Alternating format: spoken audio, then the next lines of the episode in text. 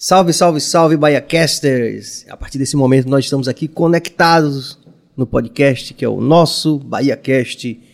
Em nome de toda a equipe, Walterson Cabeça na equipe técnica e Bill, Jorge Bill na produção e agitos gerais. A gente tem a maior satisfação, satisfação genuína de chamar, de anunciar essa nossa convidada de hoje, que é uma mulher empoderada, uma mulher linda por fora e por dentro, que tem uma história de vida fantástica e tenho certeza que nós vamos ter até o final do programa momentos surpreendentes. Então fiquem colados com a gente. É, se inscrevam no canal, ativem o sino, aquela coisa que vocês já sabem, dê like, comentem, vocês podem comentar, podem fazer perguntas aqui à nossa convidada, que é a nossa Tarsila Alvarindo. Boa noite, Tarsila. Ai, é tão legal ver você falando assim de mim, porque antes eu falava assim de você. é muito bacana, Serginho, estar aqui trocando de papel, porque eu sempre fui a entrevistar, eu sou a entrevistadora não sou a entrevistada. Dessa vez, você me colocou nessa, né? É. Mas é muito, é muito legal. A gente tem sido uma experiência muito legal aqui, porque, é, como você sabe, a gente tem uma, uma grande relação com toda a rapaziada de mídia, né? E ao longo desses anos, mesmo ali nos bastidores, a gente, com, né, como você falou, nos papéis invertidos, mas a gente pegava pequenos é, lampejos assim de, de, uma, de, de histórias de vida fantásticas, né? E a sua história de vida, é história fantástica, que teve uma influência muito grande na história da gente, né, como, como profissional. Aí eu disse, pô, tem que chamar a Negona, que ela vai ser lindo demais. Pois é, e a minha história se cruza aí um pouquinho com a de vocês, né? Afinal. A gente vai chegar lá. A gente tinha uma, essa relação Mas, começou de, sem dúvida. de há muito tempo, como é... dizem. Mas eu queria, assim, pensando nessa perspectiva que a gente fala aqui, né, de, das pessoas que ou não conhecem sua história ou conhecem apenas uma parte dela, vamos contar do começo. Papa Jaca ou Papa Goiaba? Não, Papa, papa Caranguejo. caranguejo. Conte de lá, do começo até chegar aqui. Do começo, é. eu sou uma menina que nasci no Salobrinho. Como diz meu pai, minha mãe foi estudar na UESC, na época ainda era FESP. E aí conheceu meu pai, como ele diz, deu o diploma de filosofia. Eu falo, meu pai, você é ridículo. e é isso, nasci no Salobrinho, que é um bairro que fica entre Ilhéus e Itabuna, e é um bairro de Ilhéus. Nasci dentro de casa, hum. bem peculiar, que você fica me sacaneando muito com isso. Oh, uma coisa linda. pois é, foi assim, nasci dentro de casa. E morei em Ilhéus até os 22 anos, quando eu vim para Salvador. Papa Caranguejo. Papa Caranguejo. Certo. Hoje, e não nego minha raiz. Tanto que tá lá nas minhas redes sociais, baiana, nascida em Ilhéus, adotada por Salvador. Apaixonada Só... por essa terra, mas... Só considerando que alguém não sabe, explica essa distinção entre Papa Caranguejo e o Papa... Jaca. Jaca. Sabe aquela rivalidade Feira de Santana-Salvador? Sim é a rivalidade Ilhéus e Itabuna. Hum. O, o, itabunense é papajaca e o ilhéense é papacaranguejo. Hum. E é ali no limite. Eu nasci, na verdade, bem na divisão, porque o Salobrinho ele já fica bem próximo a Itabuna e bem próximo a Ilhéus também, mas faz parte de Ilhéus, que é o bairro onde fica o ESC, que era para ser um bairro universitário, assim. E essa história do papajaca e do papacaranguejo tem uma guerrinha aí, às vezes, mas na verdade todo mundo se dá bem, a gente frequenta Itabuna, e o povo de Itabuna dizia, é, mas quando vocês querem vir comércio é no de Itabuna que vocês vêm. mas é lá para Ilhéus que vocês vão todo final de semana porque aí não tem praia. E era aquela disputa que a gente sempre sai ganhando porque tem praia. E eles não, porque o comércio da gente é mais forte. Eu, eu prefiro a praia. É. Porque Jackson Costa também, ele é qual dos dois? Jackson, Jackson é de Tabuna, se Ele é de Tabuna, né? É. Então é do outro time, é do outro lado. Mas no final todo mundo tá ali, todo mundo se conhece. Uhum. E, inclusive, o Salobrinho tem muita relação com os dois locais. Muita gente trabalha em Tabuna, muita gente trabalha no centro de Ilhéus e fica nessa. Agora, inclusive, como a cidade cresceu muito, toda aquela rodovia hoje já tem condomínios e tudo mais, então as distâncias ficam muito menores. É como Salvador e Lauro de Freitas. Há algum tempo parecia algo longe. Hoje é muito pertinho, é. né? Você não sente nem quando sai de um para ir para o outro. Sem dúvida. É a mesma coisa que acontece pelo lado de lá. E a, e a, universidade, você falou, fica no meio ali, não é isso? No meio. Exatamente. Já tem outras universidades crescendo pro lado de lá, então tá. Eu adoro a minha terra, morro de saudade, mas eu me encontrei em Salvador. O que mais que você tem saudade de lá? O que, que te A minha família e os meus amigos. Sim, muitos amigos ainda, tanto que a gente tem aquela relação mesmo, Serginho, sabe, de, de se falar sempre. Agora, eu digo que a pandemia, o que ela mais me tirou, porque eu não tive isolamento, na verdade, porque eu sempre trabalhei na rua. Eu não tive a opção de dizer, ah, só os primeiros 15 dias, que quando começaram as minhas férias, foi exatamente no período em que iniciou a pandemia. Então, fora isso, eu não tive essa oportunidade de me isolar e tal. Só esse período. O resto, na rua, na fila do gripário, na fila dos postos de saúde, enfim, a rotina sempre foi essa. Então, eu nem me sentia vontade, depois que liberou, para ir até a Ilhéus, que eu ficava, gente, eu sou grupo vetor total. Se eu for para lá para ver meus avós que já são bem velhinhos, para ver outras pessoas, se eu de repente contamino alguém, ou até que não seja eu, alguém aparece contaminado, olha a culpa que eu vou ficar. Fiz não, eu fui evitando, evitando, mas agora que todo mundo já está vacinado, semana que vem vou fazer aquela visita assim, morrendo de saudade, porque foi o que me tirou muito, que é uma das coisas que eu mais sinto, que eu sempre fui muito para Ilhéus. Teve uma época, tanto que o meu TCC eu fiz sobre a escola que eu estudei lá, que era um prédio assim que ia fazer 100 anos no ano seguinte, foi construído em 1915 e estava quase em ruínas. Eu olhava, entrava nas salas assim para gravar e, o meu Deus do céu, eu estudei nessa sala, eu sentava ali, aconteceu não sei qual, tal coisa ali, e de repente eu vi aquilo desmoronando. Eu fiz, não, gente, eu preciso lutar por isso aqui de alguma forma. Eu preciso devolver, inclusive, para a sociedade aquilo que ela investiu em mim durante todo esse tempo de estudo. Que as pessoas acham que a gente faz uma universidade pública e que é obrigação do Estado apenas. Mas elas esquecem que aquele tio que vende picolé na porta da Facom paga para que eu esteja ali estudando. Todo mundo da sociedade está envolvido, está pagando imposto, está ali, de pessoas que sequer vão ter oportunidade de passar pela porta alguma vez. Então eu achava que eu tinha que devolver isso de alguma forma. Então eu fiz, era trabalhoso, eu ia todo final de semana para Ilhéus, foi caro, mas foi extremamente gratificante. Depois de ver o trabalho ir para o AF, eu fiz um doc, ficou bem bacana. E o colégio começar a ser reformado de novo e hoje está lá. Não sei como está agora, porque com a pandemia e tal, mas voltou a ser uma biblioteca, a escola já tinha sido desativada há alguns anos. Mas é aquela sensação de dever cumprido, sabe? Que, poxa, eu preciso devolver para a sociedade o que ela investiu em mim durante esse período. Porque estudar de graça não é estudar de graça. Tem muita gente pagando para que você esteja ali. Você sabe que você tocou num ponto interessante que eh, renderia uns 10 podcasts, né? Que é essa relação da gente com a universidade pública, como você falou. O tiozinho que paga o imposto e que todo mundo paga para uma universidade que nem todos, mesmo sendo pública, vão ter condição de passar nem na porta. Acho que dava para fazer um monte, chamar um monte de gente para falar sobre isso. Com Mas achei, achei bonito você falar sobre essa coisa de dessa concepção de que a gente pode e deve dar um, algum retorno, né? Eu acabei de ver ontem, por exemplo, um doc de Junilo, nosso colega Junilo também, que ele, ele fez um doc sobre os, os cinemas de Irecê. Que bacana. Então, é esse mesmo sentimento de resgate que você fez aí, né? De ir lá, de, de contar, Cultura, patrimônio, sim, que tudo isso conta a nossa história e faz sim, parte da nossa história, sim. né? E, e, você sabe que quando a gente começou a pensar no podcast, para mim, individualmente, eu partilho em alguma medida com os, os meninos também, que é cabeça e viu, eu, eu tinha essa continuo tendo essa perspectiva de contar um pouco dessas histórias, dessas narrativas que, que fazem da gente esse, lugar especial que é a Bahia, né?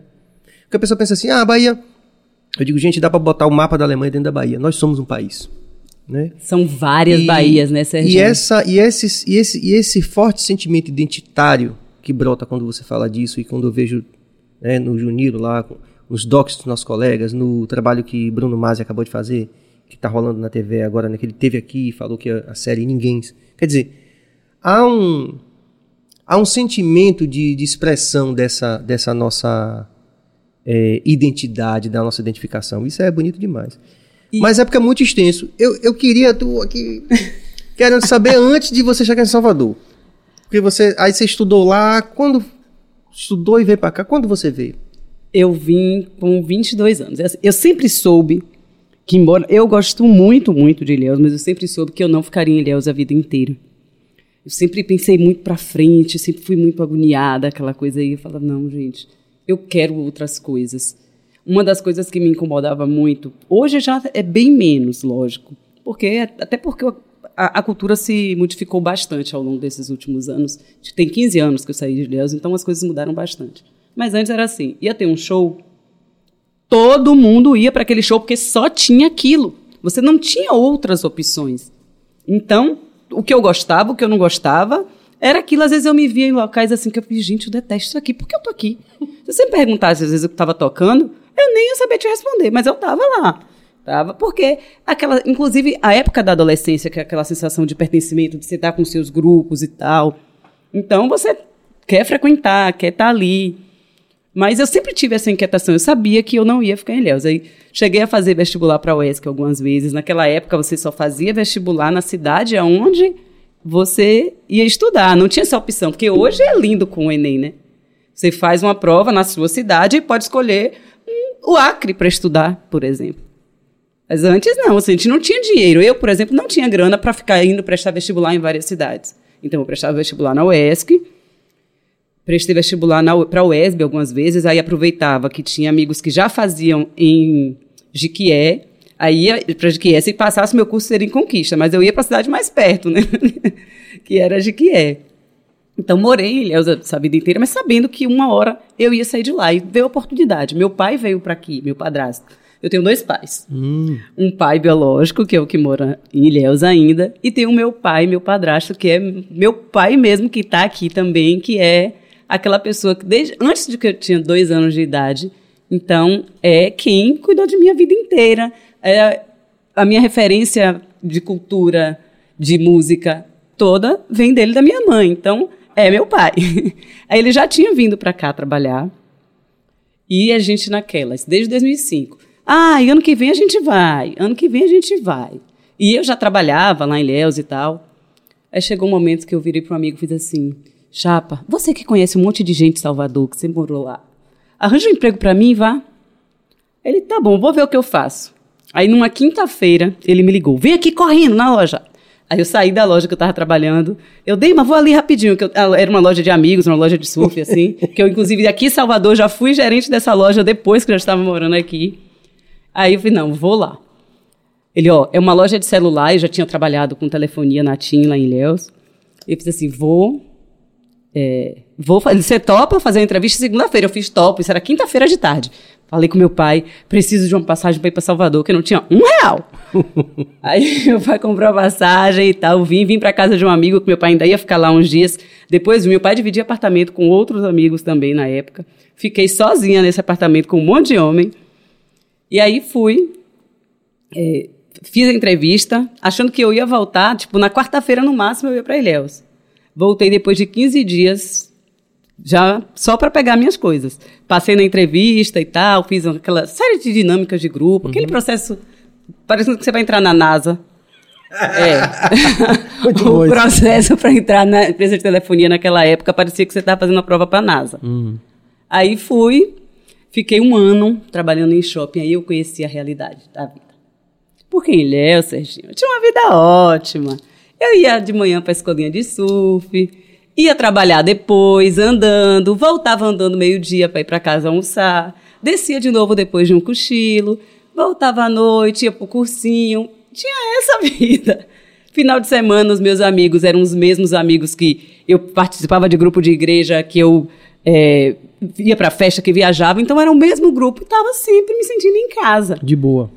Aí cheguei aqui, era trabalho o dia inteiro no primeiro semestre, depois comecei a, a faculdade.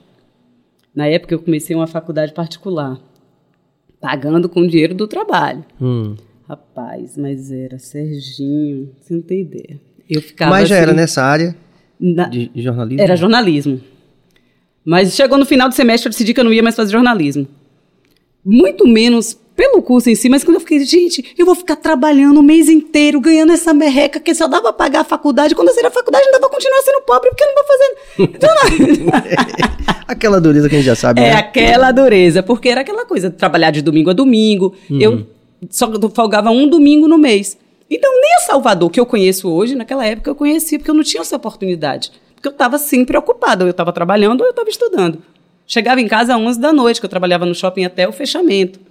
E tinha que é acordar é? no outro dia às 5 para poder ir para a faculdade de novo, fazer trabalho. Quantas vezes meu pai me tirou do computador dormindo? Então era essa correria. Aí você ficou seis meses, Fiz um semestre só e decidi que eu ia mudar de curso. mas aí você já engatou, já, já veio pra Federal, pra UFBA? Não, que ainda teve um tempo. Terminei esse semestre, fiquei um semestre sem estudar. Decidi que ia fazer direito. Depois não queria mais fazer direito. Eu, ah, não, não tem nada a ver comigo. E minha mãe fez: que você não faz moda? É a sua cara, você gosta tanto. Verdade. Fiz, é, minha mãe tem razão. Aí me matriculei, peguei uma rescisão de um trabalho, juntei, pra, paguei três mensalidades e fiquei esperando começar a aula. No dia que eu fui, toda sirigaita, o porteiro da faculdade, era aquela faculdade da cidade, olhou pra mim e disse assim, seu curso é moda? é? Foi uma turma não, viu? Eu, hã? Ele é. Agora você não vai dizer que eu contei, você vai subir, vai lá na coordenação, vai perguntar pela sua turma. Aí a moça me disse, ó, não formou turma, mas você pode fazer qualquer curso se você quiser. Imagine. Fiz, se eu me matriculei pra moda, eu vou fazer medicina? Aí ela, ah, é que não formou turma, fiz e ninguém me avisa. Resultado. Não formou turma e aquele semestre. E eu, isso, quando eu já estava esperando para começar a aula, tinha saído o resultado da segunda chamada do ProUni. Eu tinha conseguido uma vaga para fazer moda no Rio. E não pude, eu fiz, na- não pude não, né? naquela época eu fiz uma opção entre ir para o Rio e gastar com tudo e estar aqui, gastar com a universidade e estar em casa, eu preferi estar aqui. Resultado, não formou turma, eu me ferrei, fiquei mais um semestre sem estudar. E aí, isso já era 2008, que eu fiquei 2007 também toda sem estudar. Meu pai, por que que você não tenta a UFBA? Reabriram as inscrições. Aí um paquera que eu tinha na época também me ligou, olha, reabriram as inscrições da UFBA. Fiz, é, sabe de uma eu vou fazer. Perguntei meu pai, cadê? Você vai pagar? Ele, tá. Não é que eu passei. Eu me lembro como Lá hoje, na- que nessa época eu já fazia, eu já estava com trabalhando com assessoria, porque eu estava trabalhando como secretária de redação em uma assessoria de imprensa. Então, na época, a gente fazia fantasmão. No comecinho do fantasmão, aquele boom, lembra? Quando veio o Kuduro, aquela coisa, eu já trabalhava nessa empresa como secretária de redação, quando eu passei no vestibular da UFBA.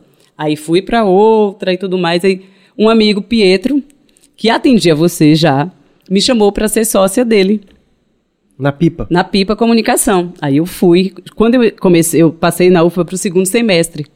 Quando eu comecei, eu já comecei eh, trabalhando.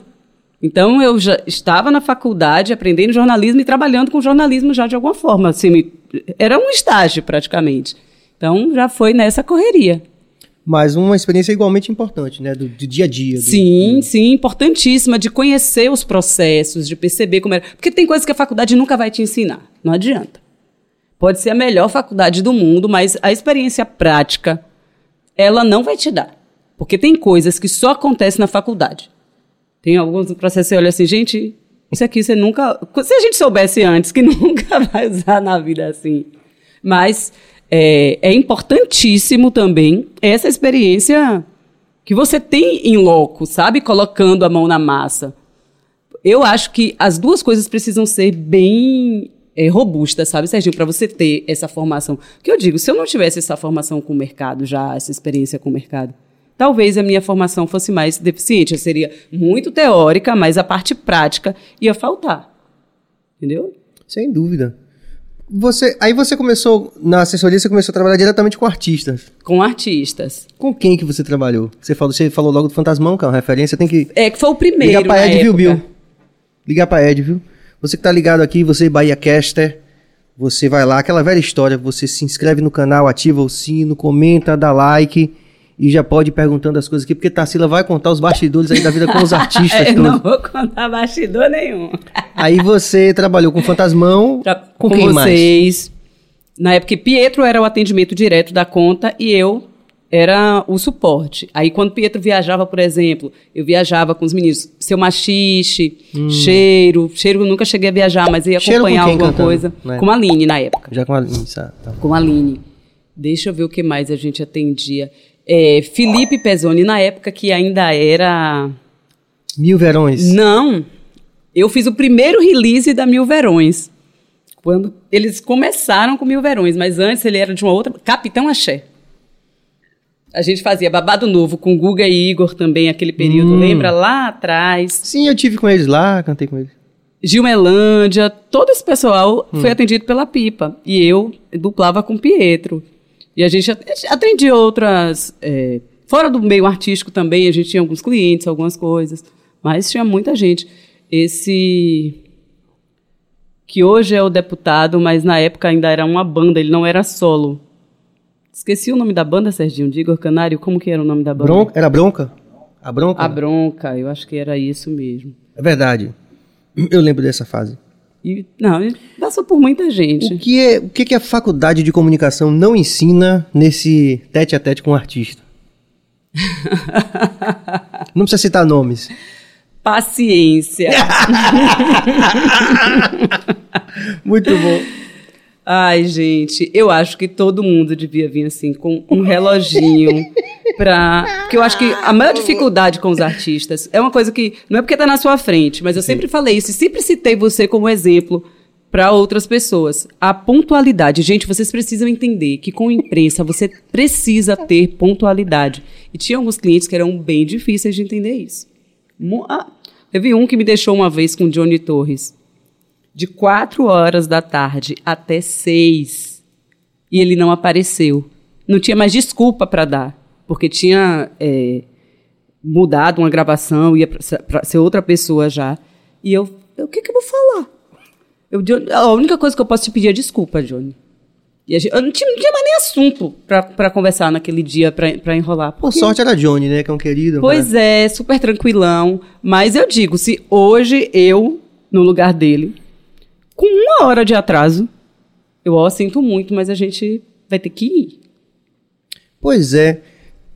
Eu acho assim que esse, esse espaço des- desses, desses artistas. eh, como é que eu posso dizer? Especiais nesse sentido. Tá diminuindo muito, né? Acho que a competitividade, o fim das gravadoras, acho que acabou tirando as. as- cortando as asas desses, desses, desse, tipo de, desse tipo de perfil, né? Alguns, porque os que são assim, eles não vão deixar São de mesmo, ser. é, e é. tem uma outra coisa, Serginho. As redes sociais estão criando aí um, um status de semideuses que também é, é bem complicado. Porque antes a pessoa era assim quando ela era uma artista que vendia muito disco, que fazia muita coisa. Hoje qualquer pessoa, qualquer TikToker tá lá achando que você tem que sucumbir a ele, que a gente que ele que vai dar audiência pra gente. Sabe? Você tem TikTok? Não. Por que Eu não? posso confessar? Pode. Eu acho que quando eu chegar ao ponto que eu vou ter que ficar fazendo dancinhas pra mostrar o meu profissionalismo. Bora quando eu fazer, vejo um perfil, hoje bora fazer um perfil, eu faço a Ah, dança não, com não, você. não, bora. Serginho, não, não. Eu. É sério, eu não tenho paciência. Eu olho assim, eu fiz, gente, por que isso? Aí às vezes eu vejo, tipo, clínicas, advogados, uma galera assim, fazendo dancinhas pra mostrar, falar coisinhas. Eu gente, eu, não, eu realmente não tenho paciência. Mas é, deixa eu lhe perguntar uma coisa. Porque o TikTok também tem essa coisa que você pode é, categorizar. Por exemplo, talento. Eu já falei isso aqui, devo ter falado. O John Mayer, por exemplo, ele tem um TikTok. E aí o cara vai, toca ou canta. Tem muita coisa legal que o cara. Não, tem tudo, tem, né? O lado bom e o lado ruim. Só que a grande massa utiliza da Sim. pior forma possível. E outra, eu hoje, inclusive, estou numa tentativa de diminuir a minha, é, o meu consumo de rede social. Eu comecei a observar, por exemplo, que você fica ali no Instagram. Aí vai. Como já sabem tudo que te interessa, da- você vai saber da vida dos outros mas como? Vezes agora, como já sabem tudo que a gente se interessa, o algoritmo já manda tudo que a gente gosta, meio pra gente não conseguir sair dali. Que se isso quando eu fui olhar o consumo, né? Aquele mapinha que o celular manda por semana, de quanto você tempo você ficou em cada rede social, fiz gente, e às vezes eu eu podia estar fazendo tantas outras coisas e estou aqui fazendo isso. Lógico que é uma ferramenta importantíssima. Por exemplo, as coisas do Azeviche. Eu consigo várias fontes por ali. Às vezes eu penso em um tema eu, poxa, mas quem eu vou chamar para falar sobre isso? Aí ali eu vou olhando, coloco o assunto e de uma pessoa vai para outra, vai para outra. Às vezes eu fico, gente, como é que eu cheguei nesse perfil aqui? mas ajuda muito, muito. Eu acho que tudo é a dosagem, né? Sim, sem dúvida. Mas é, Quando começa também a ser aquela coisa que ocupa demais seu tempo, eu já começo a ficar. Que eu tenho que um, dois anos, vai fazer agora, que eu fui roubada num show de Baiana e levaram meu celular. Aí eu fiquei esperando aquele processo de, do seguro para recuperar e tal. Serginho, eu fiquei mais triste depois de alguns dias sem o celular do que logo no dia. Sabe por quê? Eu descobri o quão viciada eu sou nisso aqui. Porque antes eu tinha um tempo livre que eu largava o celular lá. Agora não, com tanta rede social. Nesse, eu comecei a ter uma sensação de abstinência. Eu fiz, gente, já sei agora como as pessoas que estão em abstinência de droga ficam. Porque é aquela coisa, eu sentia o telefone vibrando, ele não estava comigo. Eu ouvia tocar. Eu fiquei irritadíssima uns dias assim, era aquela coisa, gente, não tem motivo para eu estar assim. E eu descobri que era a falta mesmo do celular. Como isso acaba envolvendo a gente? Eu fiz, se eu entrar em mais uma rede social, eu vou acabar com a minha vida. Eu digo sempre, se existisse o WhatsApp quando eu estava na faculdade, eu acho que eu ia levar um tempo para me informar, viu? Porque eu não ia prestar atenção em nada. Com certeza. Mas aí você se, se, formou, começou a fazer essa coisa da assessoria e tal. Quando, Quando foi... eu me formei, eu já nem estava mais com assessoria. Sim. É isso que eu quero saber. Quando foi essa mudança para Tarsila Âncora? Levou um tempinho. Eu, no processo, no meio da faculdade, minha mãe morreu. E aí eu entrei naquela crise, assim, de identidade, de tudo. Você começa é uma ruptura muito grande da vida, né?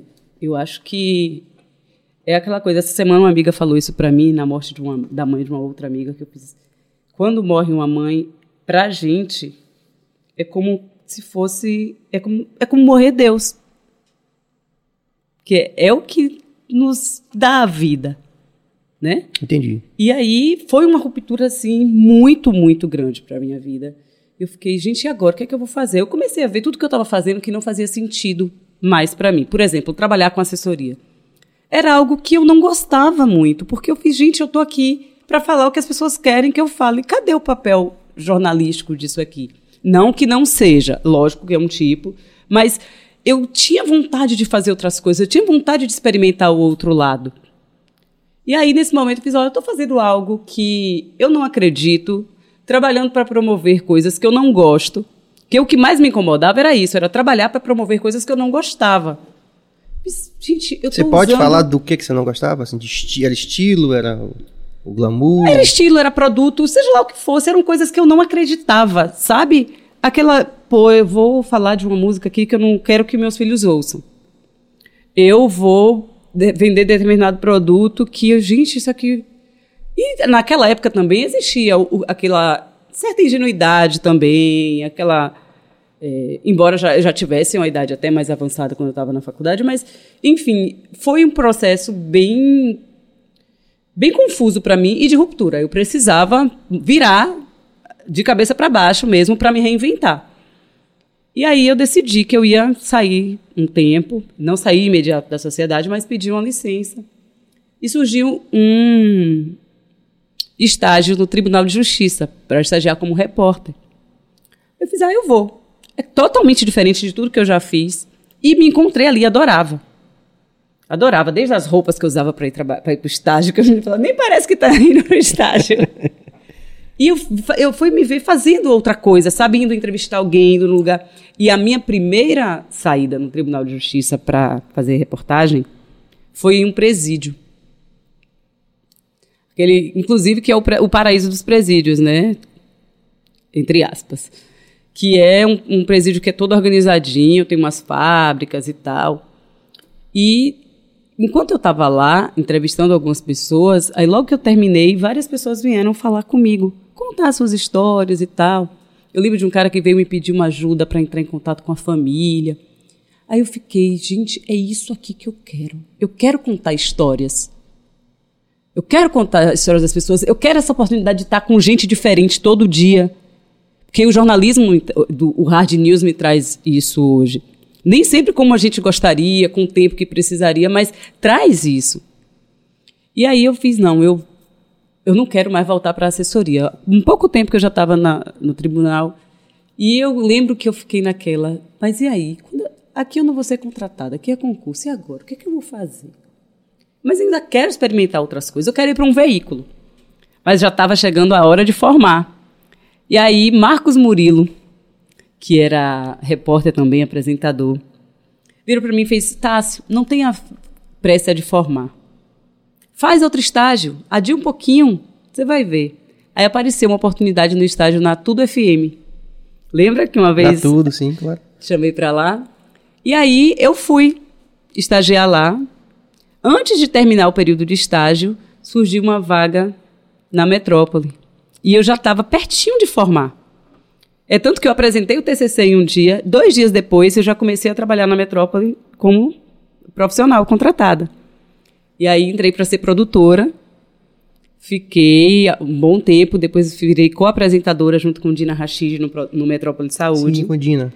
E depois passei a ser a apresentadora. E eu parava, olhava assim, eu fiz, gente, eu nunca pensei. Porque quando eu estava na faculdade, um professor de rádio dizia: Sua voz falando parece uma taquara rachada, mas quando você está no microfone é maravilhosa, você devia fazer rádio. E eu, que Maurício? De repente eu comecei a me encantar pelo rádio, porque o rádio tem essa magia, né?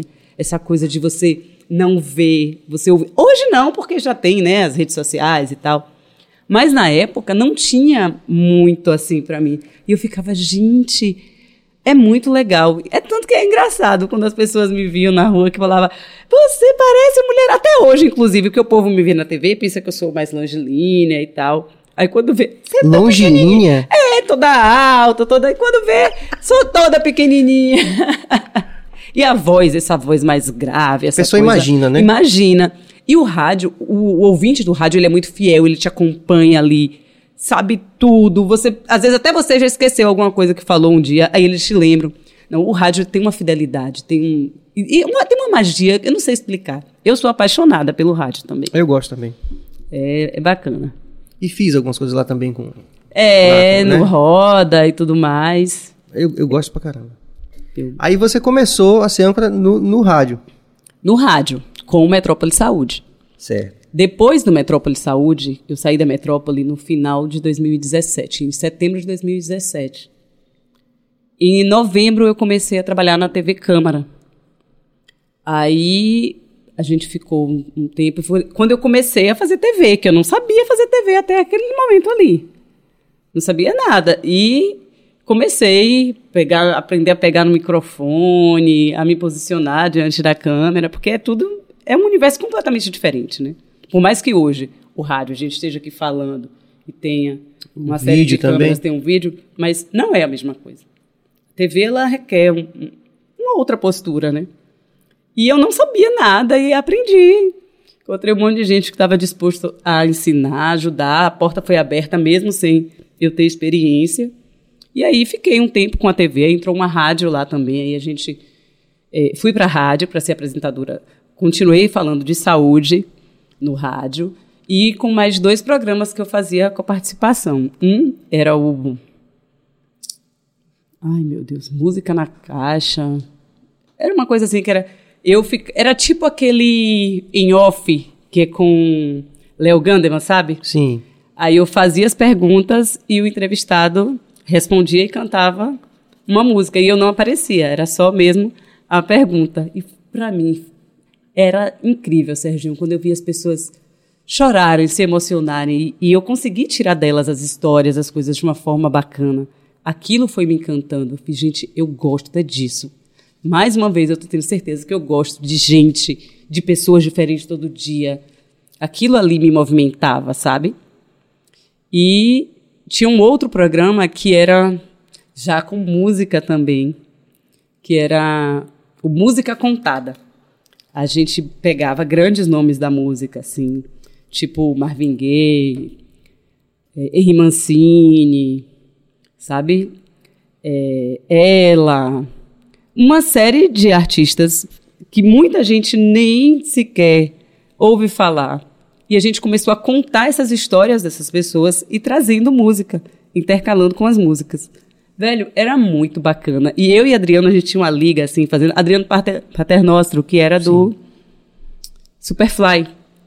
Toca hoje com o Márcio Melo, você conhece, né? Sim, claro. E aí, eu e a Adriana, a gente tinha uma liga fazendo esse programa. A gente se divertia tanto. Tinha um dia que a gente gargalhava horrores no meio do programa. Era muito legal. E depois voltou a TV lá pra... Eu voltei pra TV Câmara, saí, vou, saí da rádio, voltei pra TV. E foi quando eu me encontrei de verdade com o Azeviche. Pronto, porque aí, da minha perspectiva, aí tá tudo desaguando para chegar nesse momento, né? Quer dizer, você fala da questão identitária, né? De contar histórias, né? E de, e de conectar essas histórias com, com esse universo que a gente vive aqui, né? Que é, que é um, que é um mosaico muito complexo, o Brasil e a Bahia e Salvador em específico, né? Exatamente. Então, e chegou no Azeviche. Quando começou? a ideia do Azeviche, ela nasce ainda lá na metrópole. Eu sempre tive vontade, desde quando estava lá, de fazer alguma coisa para falar da nossa cultura, para falar de negritude, para ter essa pauta identitária que eu sentia falta. Aqui, o único canal que ainda tinha algo desse tipo era a TVE. E a gente não tinha ainda, né? porque na época eh, Jorge Portugal estava com um programa lá na, TV, lá na rádio também. Eu conversei com ele, mostrei o projeto. E a gente acabou não conseguindo. Ele adorou, mas na época a gente não conseguiu emplacar, por muitas questões de patrocínio e tudo mais. E aí cheguei na TV Câmara logo, ofereci, mas não rolou naquele momento. Até o dia em que o diretor atual me chamou, o Lute, fez: cadê aquele projeto que você tinha de questões raciais? Deixa eu ver aí. Aí eu fiz, mostrei e tal. Pô, dá pra gente fazer. E aí. gente, Tá rolando, tá de Yuri boa. Tá de boa. e aí, rolou. Pô, vamos fazer. O primeiro, a gente falou sobre estética e afirmação. Com Naira Gomes, da Marcha do Empoderamento Crispo, maravilhosa. Com as participações de Gabi de Pretas e de Tiago Azeviche, que coincidisse o mesmo nome do programa. E Serginho, quando eu vi o programa, assim, quando a gente terminou de gravar, eu chorei. Chorei assim, e quando o programa ficou pronto, que foi pro ar, eu fiz. Era isso que, Que eu eu, queria buscando. o tempo todo. É. Sabe? É, falar das nossas histórias, trazer e conteúdo de uma forma leve e que todo mundo entenda, porque a gente via muita coisa, muita coisa muito acadêmica, muita coisa que não chegava para todo mundo. Quando eu vejo na rua hoje algumas pessoas falarem para mim assim: "Ah, eu assisto aquele seu outro programa também, é massa". Ah, olha, eu depois que eu vi aquele seu programa, eu gosto muito mais do meu cabelo.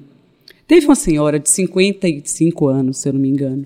Ela me mandou, eu até postei isso, essa mensagem dela, ela dizendo o quanto o meu programa tinha transformado a vida dela, que naquele momento ela começou a se achar uma mulher bonita que a vida inteira ela não se achava com as características dela, que a gente não estava falando só de cabelo, a gente estava falando da gente ser bonito como a gente é, das nossas características naturais, sabe?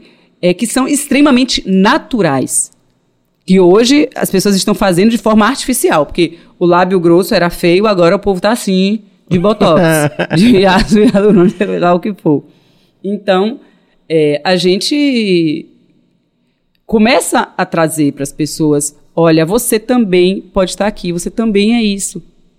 Você lembra a data que foi essa primeira exibição do Azeviche?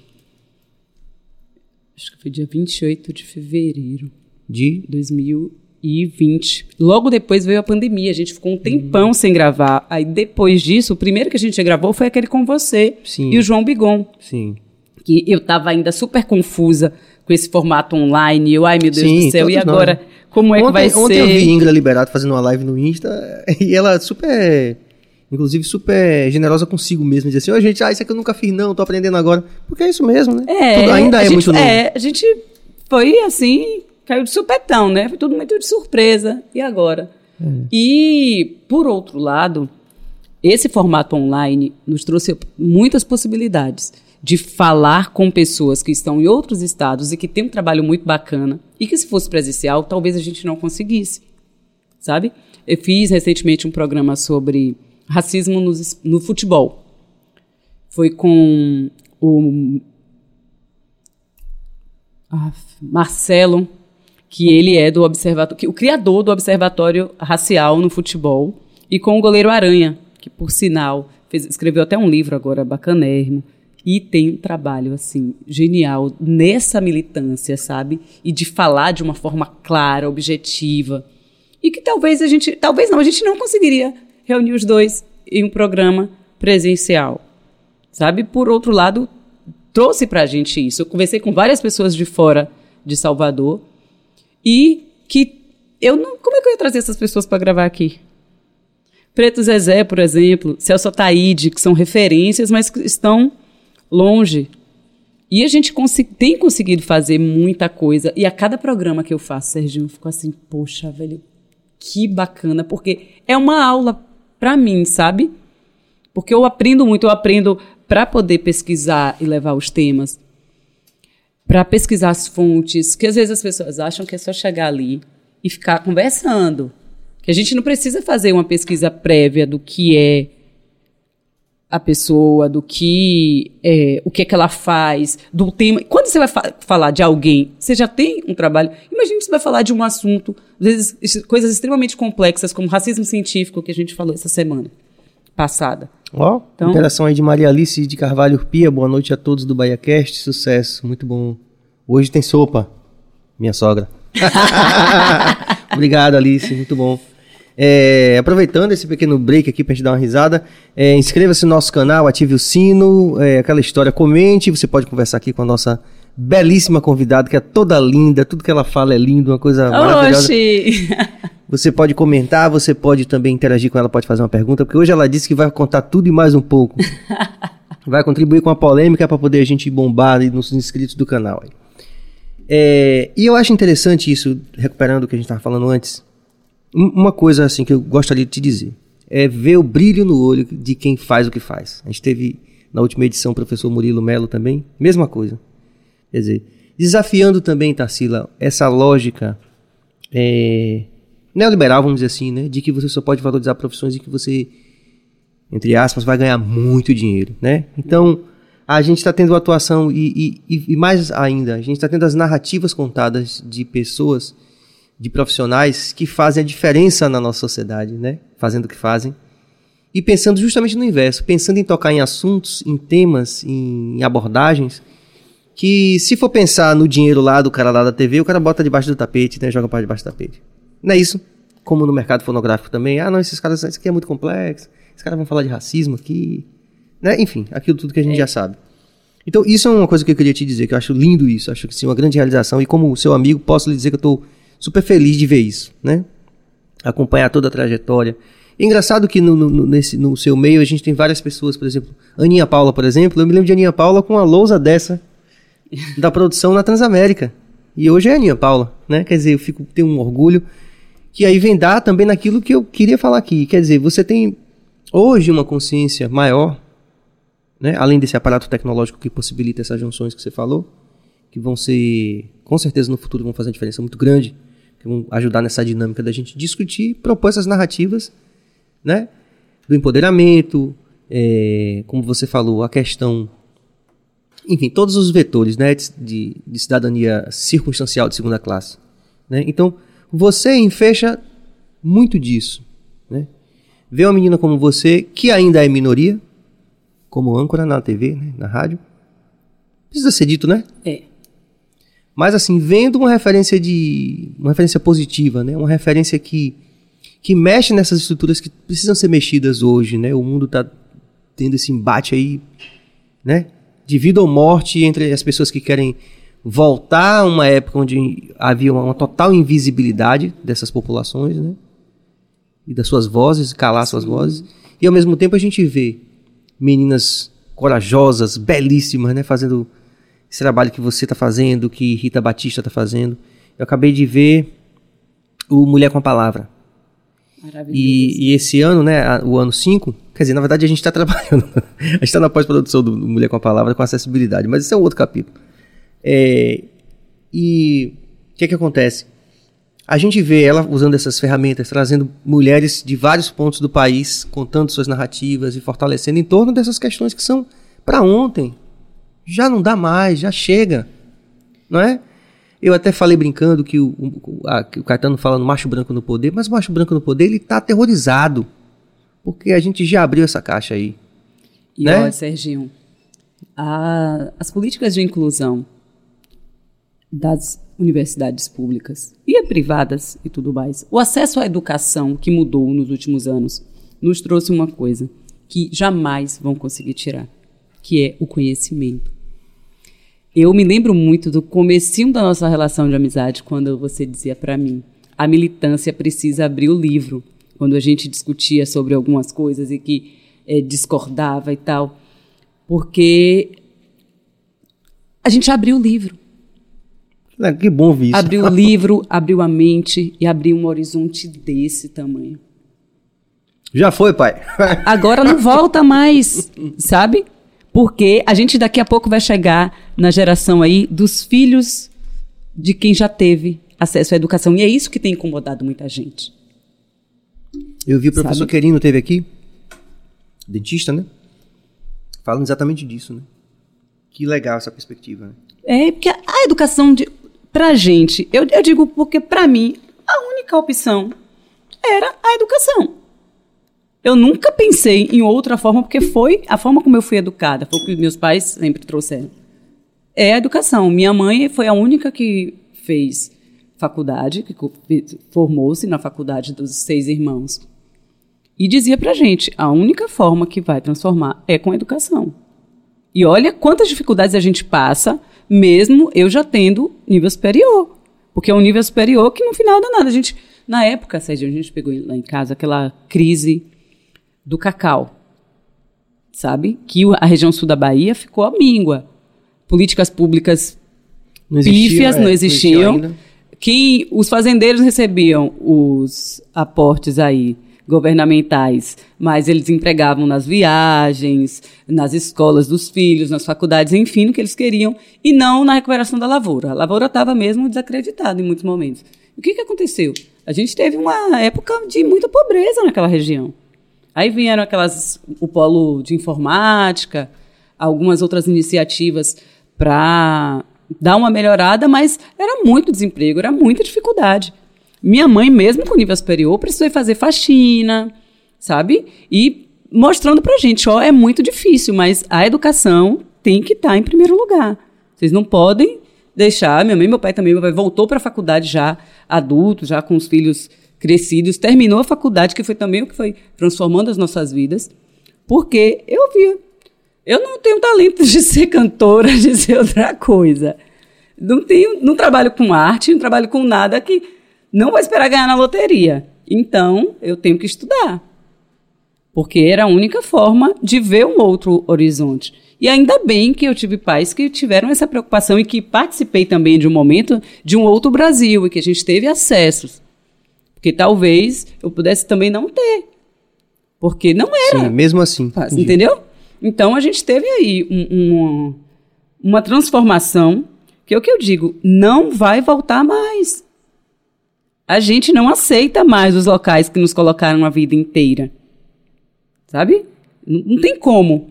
A gente vive hoje um outro momento e que eu fico muito, muito feliz quando eu vejo as pessoas na rua me dizer assim: ai, adoro quando eu vejo você ali, uma mulher preta e tal, blá blá blá. E eu entendo a força que isso tem. Esses dias, um colega de trabalho, o Will, virou para mim e disse assim: Amiga, eu fico impressionado com você, porque você tem uma importância gigantesca para uma infinidade de pessoas. E você não se comporta de uma forma vaidosa, coisa. Pelo contrário, você se comporta de uma forma é, de luta, aguerrida. Mas tem que ser. Porque estar ocupando alguns espaços é muito mais um ato político para o coletivo do que para o pessoal. Lógico que para o pessoal é importantíssimo, é a minha realização pessoal, é a minha realização financeira, é a forma como eu boto comida em casa, como, sabe, como eu moro, como tudo. Eu dependo do meu trabalho. Mas eu fico muito feliz do meu trabalho me proporcionar a possibilidade de inspirar outras pessoas. Não só pela minha figura, porque eu podia ser um, uma token da vez. É a preta única que está ainda ocupando determinado espaço, mas que tá, está apenas se sentindo a estrela. Não. Eu estou ali para que muitas outras venham e fico muito feliz quando vejo outras também. E eu acho que esse é o meu papel, porque eu gostaria muito, de, na minha infância, ter visto meninas pretas fazendo, ocupando esses espaços. Existe destaque. mulheres ocupando esses espaços. Homens pretos também, porque a gente não tem. Ainda tem pouquíssimo. A gente fez um trabalho, um- uma entrevista esses dias, Serginho, falando sobre atores negros na TV, no cinema, como eles são vistos e de que forma o racismo ainda se perpetua e consegue utilizar, inclusive, da arte para que ele se perpe- perpetue. E eu entrevistei o Sullivan, foi maravilhoso, assim, ele trouxe umas colocações, gente, que menino incrível. E, ó, e de uma lucidez e de uma clareza, assim, de falar de uma forma brilhante e que toca todo mundo. Não, eu me emocionei em vários momentos. Teve uma hora mesmo que a lágrima eu pedi um intervalo, porque... porque Ah, mas é legítimo. É Pra, às vezes, para quem está de fora, que não participa desse universo, não consegue entender como atitudes, às vezes, muito simples, que já são dadas como normal, que foram dadas durante muito tempo como normais, que hoje a gente não aceita mais, não é? Como elas afetam a gente. Porque, às vezes, com- aí depois do, do mimimi, né? que criaram esses benditos, que mimimi antes era tudo isso, menos a luta. Quando transformaram as nossas lutas em mimimi, as pessoas se acham no direito, às vezes, de, de legitimar por qualquer coisa. Aí hoje eu fico olhando, gente, quando eu estou falando de um tema, como literatura infantil, por exemplo, literatura negra infantil, e que as pessoas param para pensar, realmente, eu nunca tive um livro com um personagem negro que fosse protagonista. Ou que não fosse só aquele menino pretinho que está ali fazendo uma escada para o outro, que é. Nos livros de, de- didáticos que eu tinha, eu lembro que o pretinho era sempre um maltrapilho. Eu lembro que uma vez eu perguntei isso para os meus pais. Com que idade você perguntou isso? Eu acho que eu tinha uns oito anos. Que era um livro que tinha até Marcelo, Martelo, Marmelo. e tinha um menino que eu perguntei, por que que é só esse... Só, só aparece assim? Porque eu sentia falta disso, sabe? E eu sempre fui aquela menina toda fresquinha, que eu queria... Minha mãe sempre se preocupou com isso, porque é uma coisa que quando a gente fala Como é fresquinha?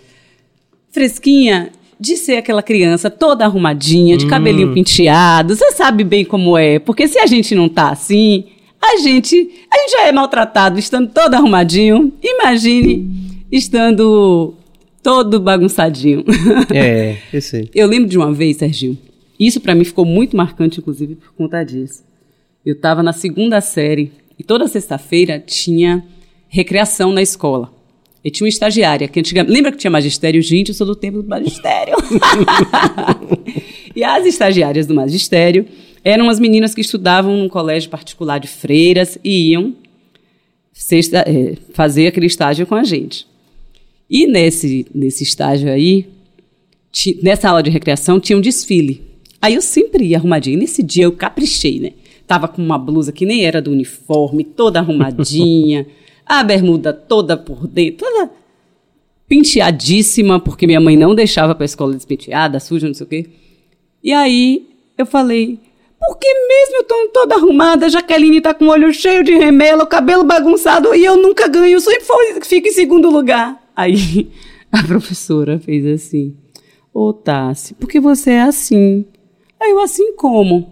Ela assim, pretinha.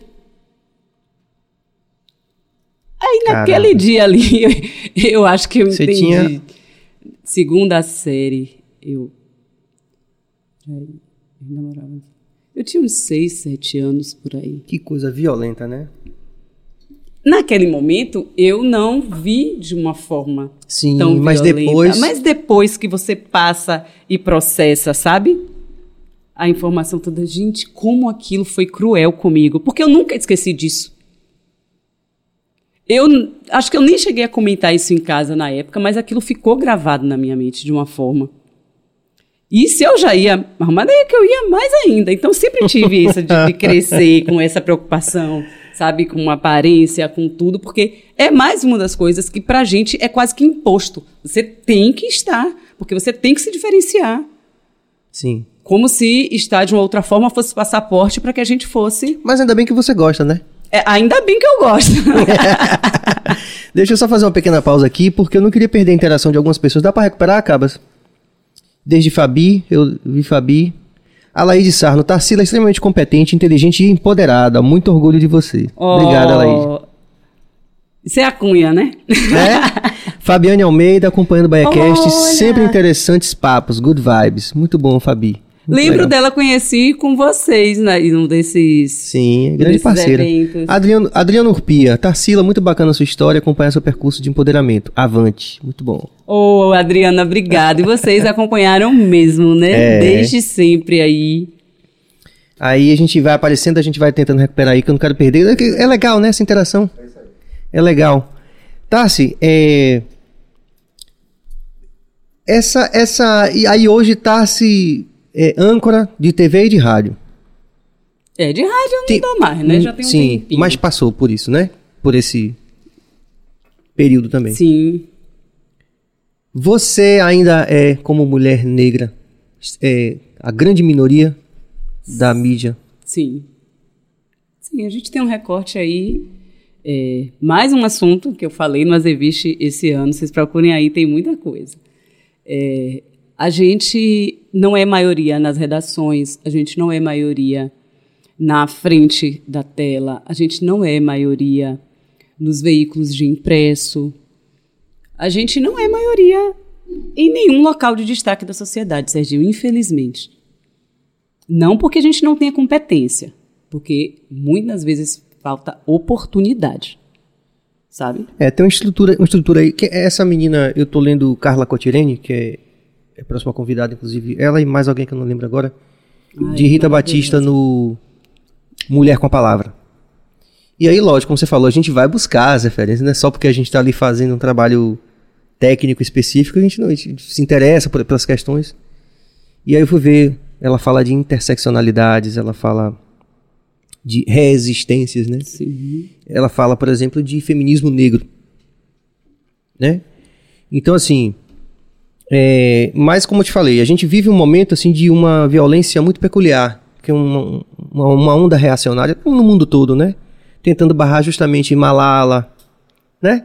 Tentando barrar essa essa, Qualquer essa nova voz dissonante Sim. do que o sistema, Sim, da tá forma como ele acostumado. está estruturado e acostumado, qualquer voz dissonante eles querem calar. Pois é. porque incomoda. E chegou no momento que essas vozes são amplificadas. As redes, aí o papel que as redes sociais trazem importantíssimo, porque antes você para ter falar para falar para um grande público, você precisava de um veículo grande de comunicação. Hoje você com o celular, você convoca uma multidão de pessoas a te ouvir. E isso é um, de uma força, de uma potência, assim, de, de uma transformação absurda. Porque, inclusive, outra coisa positiva que a própria pandem- pandemia trouxe, Serginho, é, as pessoas perceberam que elas podem produzir conteúdo de casa, sabe? E isso foi extremamente transformador. Quantas e quantas pessoas passaram a falar de assuntos interessantes nesse período de pandemia? Um pouco mais de tempo também, porque você para em casa, você tem. Mas muita coisa bacana surgiu aí em termos de conteúdo, e principalmente de conteúdo voltado para as questões raciais. O movimento Vidas Negras Importam deu uma sacolejada nisso, mas a gente já vinha falando disso antes, tanto que a Claro. gente já falava. É uma longa história, Isso né, é, é muita coisa aí, tem muito tempo. Porque para a gente estar aqui falando hoje, teve muita gente que morreu falando. né? O triste é isso, muita gente que precisou morrer para que a gente estivesse aqui hoje falando sobre esses assuntos. A Andréa Sobral, obrigado pela participação. Ela fala: parabéns aqui de São Paulo, estamos adorando. Muito Ai, bom. Ótimo. Terceira Via Podcast. Tássia é mulher preta, negra, morena ou só mulher? Não, tá? Se é uma mulher, pre- uma mulher preta. Toda Forte. linda, diga ela, toda linda, toda arrumada. Não, morena não. Aí quando eu, ainda ontem eu estava trabalhando, anteontem eu estava trabalhando, aí o rapaz disse, é, é morena, eu fiz, morena não, eu sou preta. aí ele, não, mas você é assim cor de chocolate. Eu fiz, eu sou preta. Pode me chamar de preta que eu não ligo não, porque as pessoas, ainda tem isso, as pessoas acham que vão nos ofender quando estamos chamando Sim. de pretos. Ou seja, é um trabalho muito mais amplo, não é só com quem está ali no vetor, né? É. Porque tem Aí, aquele que fala com um tom de ofensa, sim. mas eu me coloco enquanto uma mulher preta. Porque é o que eu sou. E quando eu falo que é, que é, amplo, da minha perspectiva, né? É quando a gente fala. Eu lembro que quando a gente esteve lá nas revistas, eu falei sobre os vetores de cidadania segunda classe, né? E quando você faz os enfeixes, quando você fala, por exemplo. É, a, a Carla Cochereni, por exemplo, ela fala de um movimento negro masculino que não conseguia abarcar as interseccionalidades. durante muito tempo. Durante muito tempo, ou seja... Quer dizer, e até hoje se fecha muito em alguns nichos, Sim. sabe? Porque essa disputa de poder, Serginho, ela é muito presente em todos os campos. E a mulher preta nessa cadeia aí, ela vem embaixo, porque primeiro vem o homem Sim. branco, depois né? vem a mulher branca, o homem preto e a mulher preta está aqui. E essa mulher preta que está aqui embaixo, que está com todo mundo aqui nas costas segurando, porque é essa mulher preta que cuida dos filhos dela, que cuida do filho da branca, que educa todo mundo, que dá o pau lá cuidando de tudo, trabalhando em casa, trabalhando na rua, sabe? Eu digo sempre, é a força da mulher preta que movimenta esse país. Somos maiorias em números e também em força de trabalho. Hoje, ainda hoje foi uma matéria especial minha na, na Record falando sobre empreendedorismo. E eu entrevistei duas mulheres pretas empreendedoras, empreendedoras assim, que as três personagens foram extremamente é, inspiradoras, cada uma com a sua história, mas com uma força assim absurda. E a primeira foi Juliana, ela também tem essa história de ter consciência racial, de desde criança ter sido educada para estudar, porque era a única coisa que ia transformar as nossas vidas. E é, já trabalhando com educação, resolveu empreender e tal, e ela traz assim na fala a importância daquela independência, sabe, de ser a dona do próprio negócio, que é muito mais do que ser dona do próprio negócio, mesmo com todas as dificuldades que esses negócios envolvem. Porque não é fácil, né? Empreender não é fácil em lugar nenhum, muito menos no Brasil. Mas ela traz pra é gente... roleta russa, na verdade. Pois é. Ela traz pra gente, assim, como aquilo é transformador em termos de força mesmo, de você se... da forma como você se coloca no mundo.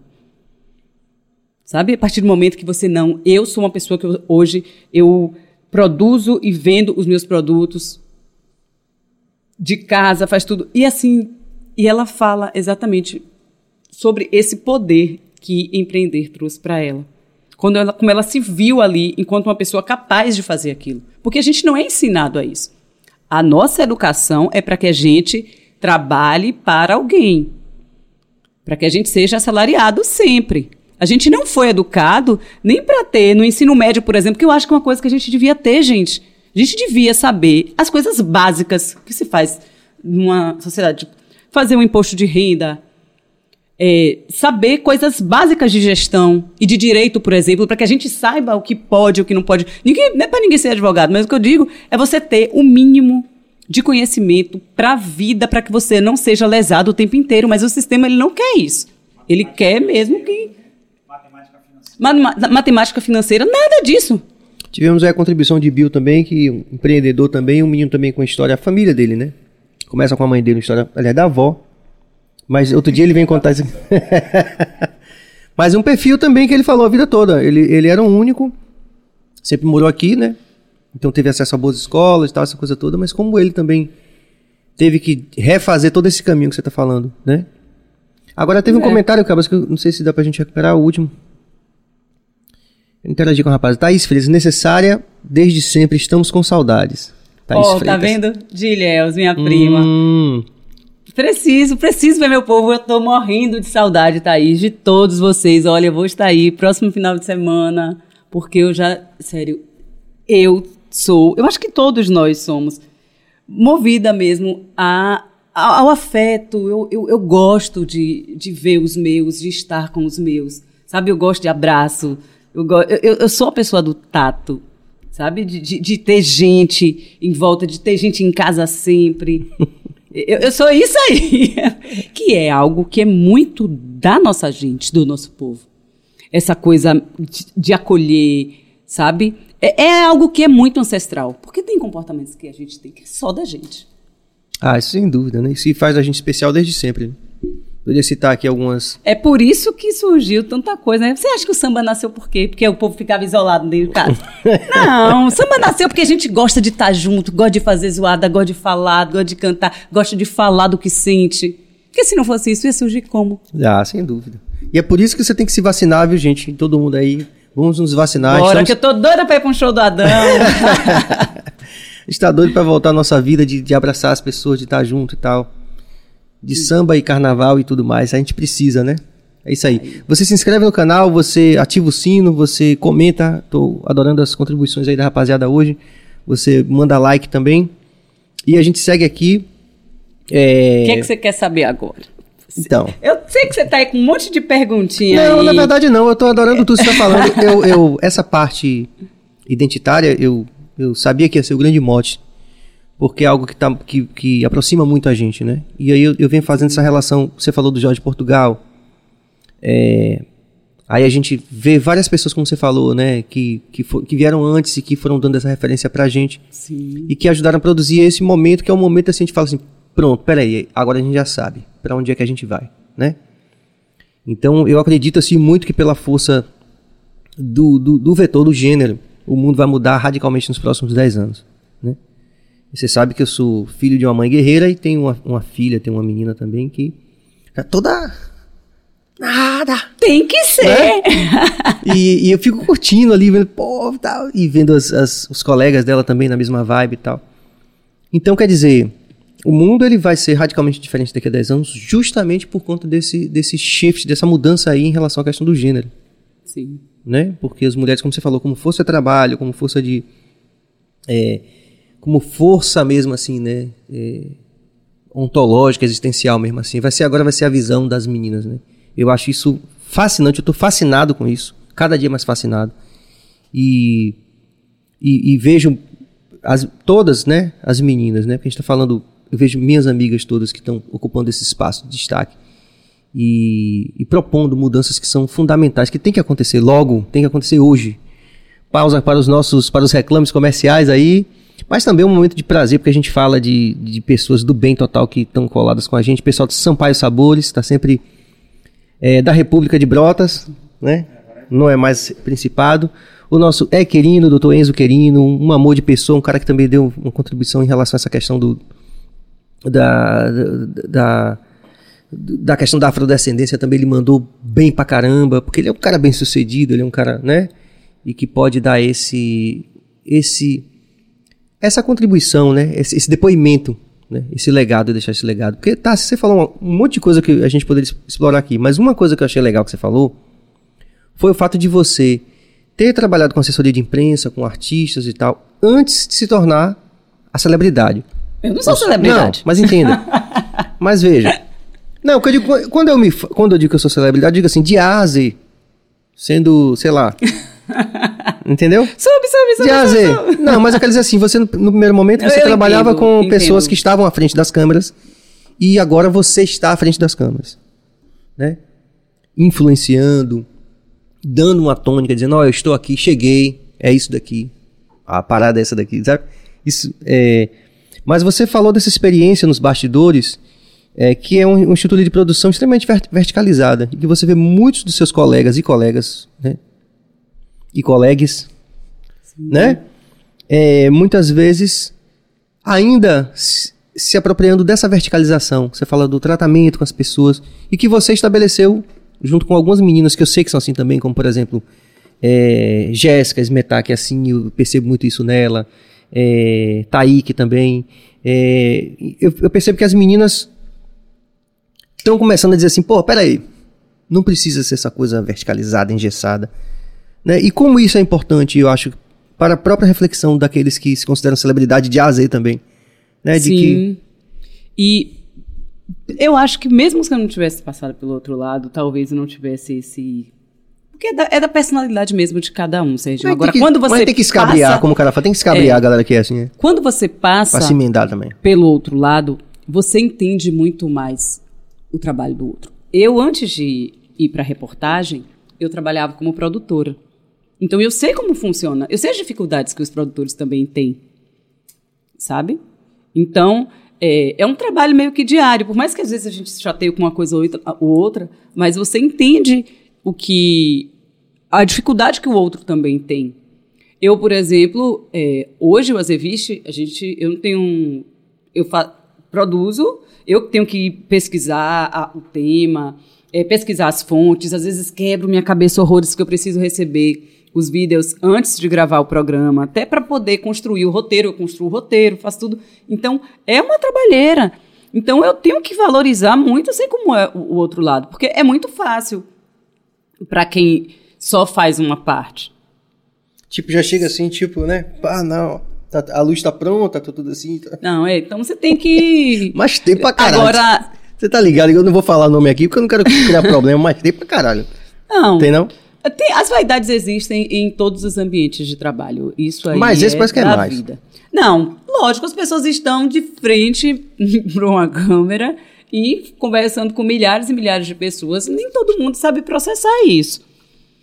Então, eu, graças a Deus, uma coisa que eu escuto sempre na rua é: ai, você é tão simples. Eu, por que não seria?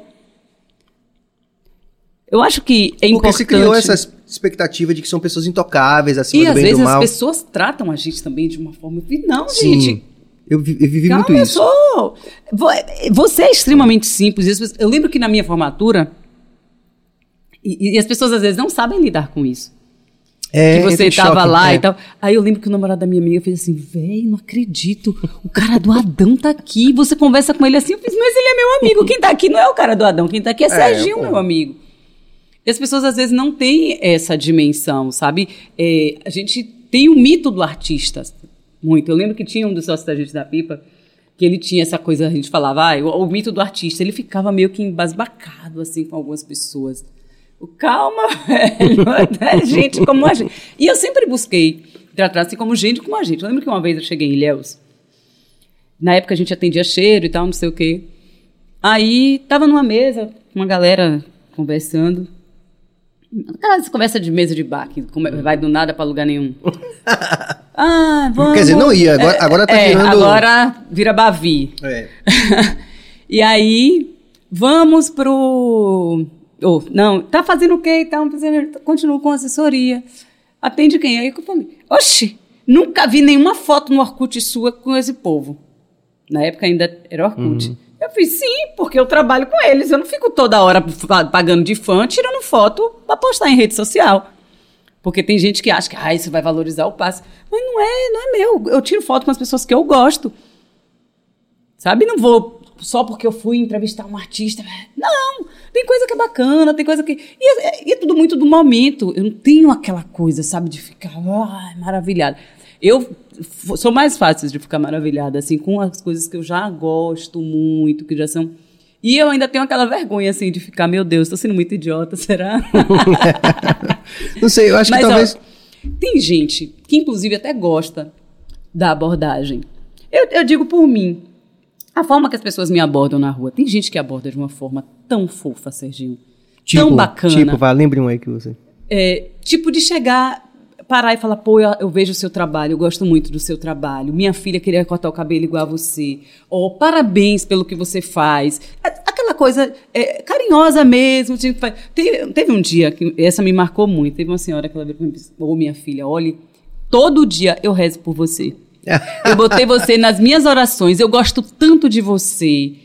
Tipo, e uma senhorinha assim, que eu fiquei, gente, que bacana ouvir isso. Quantas e quantas pessoas não olham pra mim todos os dias e, poxa, e tem essa. Porque a gente tem essa empatia, como a gente tem por outras pessoas. Muita gente deve ter por mim também.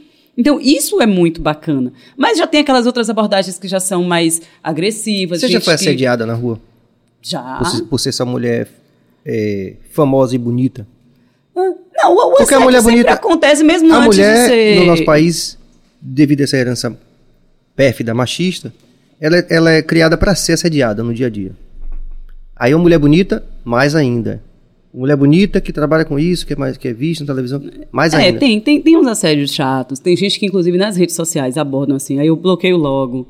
Quando começa com muita coisa. Eu, porque eu tento responder a todo mundo. Hum. que, que fala no privado e tal. Foi, pô, essa pessoa saiu de lá para vir aqui comentar alguma coisa. Agora, quando eu percebo que às vezes os comentários passam do limite, que é alguma coisa que. Aí eu vou, bloqueio, deixo, mas tem. Tem muito assédio bizarro. Tem gente que é completamente sem noção. Mayara me falou aqui que do caso dela é tudo isso e mais ainda porque ela mexe com. Ela é sexóloga. Então as pessoas acham que faz uma relação Não. direta. E tem pessoas, Serginho, que acham que porque vem a gente todos os dias nas redes sociais ou na televisão, que é aquela relação, né? A gente está na casa das pessoas, a gente toma café com as pessoas todos os dias. Imagina, antes da pessoa sair de casa, ela está com a televisão ligada, eu estou lá. Então as pessoas se acham íntimas. Íntimas a ponto assim de fazer às vezes algumas perguntas e algumas colocações completamente sem cabimento. Sem noção. Teve uma mulher que virou para mim e disse que na porta da TV, ela foi lá fazer algum desses apelos, alguma coisa dessa, e virou para mim e fez assim: Olhe, eu acho você uma ótima repórter, gosto da sua postura, mas esse seu cabelo. Isso não é cabelo de repórter. Acho ótimo ter uma mulher preta, mas com esse cabelo, por que você não faz uma chapinha nesse cabelo? Deixa esse lado crescer aí. Aí eu dei aquela respirada, olhei para ela, eu fiz. A senhora enquanto mulher preta, deveria ficar feliz em me ver, mesmo na TV, com esse cabelo. Porque já imaginou quantas pessoas tiveram que se agredir para estar em um local, como eu tive que fazer a vida inteira? Quantas festas. Senhora, aí eu falei para ela: a senhora sabe quantas festas de 15 anos eu deixei de ir porque não tinha dinheiro no dia para alisar o cabelo? Porque naquela época eu não podia ter o cabelo do jeito que eu posso hoje. Aí ela ficou calada, assim. Eu disse, pois é, eu estar na televisão com esse cabelo é de uma força, de um poder. E é o que me deixa mais feliz de estar aqui, de estar aqui com esse cabelo. Aí, no final das contas, ela acabou me pedindo desculpa e tudo mais. Mas não, creio que ela tenha mudado o pensamento. Mas a reflexão ficou de alguma forma. Sim, com certeza. Poxa. Não é cabelo de repórter. E já aconteceu. De outras pessoas falarem, de chegar a ligar para também falar. Porque não é comum, né? As pessoas não estão acostumadas a ver algo que foge do padrão que elas criaram. E o que é mais agressivo, Serginho, sabe o que é? É você ver uma mulher preta te falar isso. Você percebe o quanto o nosso sistema é racista, o quanto ela faz com que a gente se odeie. Quanto que ela internalizou aquilo. Né? Exatamente. A opressão. Que a gente é feio se tiver assim, se a gente só tá arrumado se tiver de outra forma. Porque foi dito pra gente a vida inteira que era assim. Quantas vezes eu me achei horrorosa? Quantas vezes eu achei que o meu nariz precisava ser mexido, que o meu cabelo tinha que ser assim assado? Hoje eu fico olhando esse monte de procedimento, esse monte de coisa. Eu fico, gente, eu acho que mesmo se eu ficasse muito rica, eu não faria uma cirurgia plástica para consertar o meu nariz. Como um médico, época do Metrópole Saúde, teve um, um cirurgião plástico bombadão aí, que foi lá um dia, olhou para mim e fez assim. Eu mexeria aqui, aqui, aqui. aí eu falei, pô, doutor, eu tô toda errada, o senhor vai mexer em tudo, eu vou virar outra pessoa. Porque a quantidade de coisas que ele encontrou no meu rosto para mudar, que eu fiz. Imagine. Que louco, né? Pra atender a quem? Porque em nenhum momento eu disse pra ele que eu queria mexer em nada. Sim, porque também tem isso. Assim, você tocou numa coisa importante. Por exemplo, tem uma música do, do, do Isaac Gomes, né? Que ele vai vir aqui, né? A gente só não marcou ainda o dia. Jeremias já está marcado. É, Jeremias vai estar tá aqui na segunda. Não Mas... tem como escutar Isaac Gomes e não pensar, Isaac! É, exatamente. é. Pô, que foi que tocou agora na, na nas Olimpíadas, o cara é. colocou lá, né? Aí ele postou e tal, deu um like lá, fez um comentário. Enfim, são os queridos que a gente tem uma relação né, de muitos anos, de respeito, enfim. Com o pai e com eles também. Mas tem uma música dele que ele fala assim: o negro tem que ser real. Aí pergunta, então por que alisa o seu cabelo? Quer dizer, que é uma discussão também, como você falou aí. Quer dizer, tem a questão individual desse desse poder de você dizer assim, não, eu, mas se eu quiser alisar, eu aliso. Exato. Ou, ou, então, se eu quiser fazer a plástica, eu faço, mas eu não quero fazer a plástica, né? Que aí talvez seja aí o nirvana, né? Tipo assim, porra, não, velho, eu tô de boa aqui. O problema é exatamente esse, Serginho. Eu acho que as pessoas têm liberdade para fazer o que elas quiserem ela pode alisar o cabelo, ela pode é, fazer plástica, ela pode fazer o que ela quiser, desde quando ela faça. Quer dizer, desde quando não? O ideal Porque ela pode, pode o poder tá aí, ela pode, pode tudo. Mas Inclusive eu acho que nada. quando, é, que quando você tem consciência de que você está fazendo aquilo porque você quer realmente, porque você se acha mais bonito assim, mas quando você faz apenas para cumprir com o padrão, porque quando eu escovava cabelo, às vezes eu ficava, gente, mas meu cabelo fica tão ralinho, porque parece esse mundo de cabelo aqui, mas ele é fininho. Quando escovava, ficava aquele cabelinho assim. Você já me viu, diga, lembra? Você ainda me pegou. Aquele cabelo chupado assim, que eu ficava, meu Deus do céu, que horrível. E eu ficava, mas eu só estaria arrumada, trabalhava numa empresa de telefonia, ficava naqueles balcões, que lembra aquelas lojas que tinha antigamente insinuante? Tinha uma, uma ilha de celular.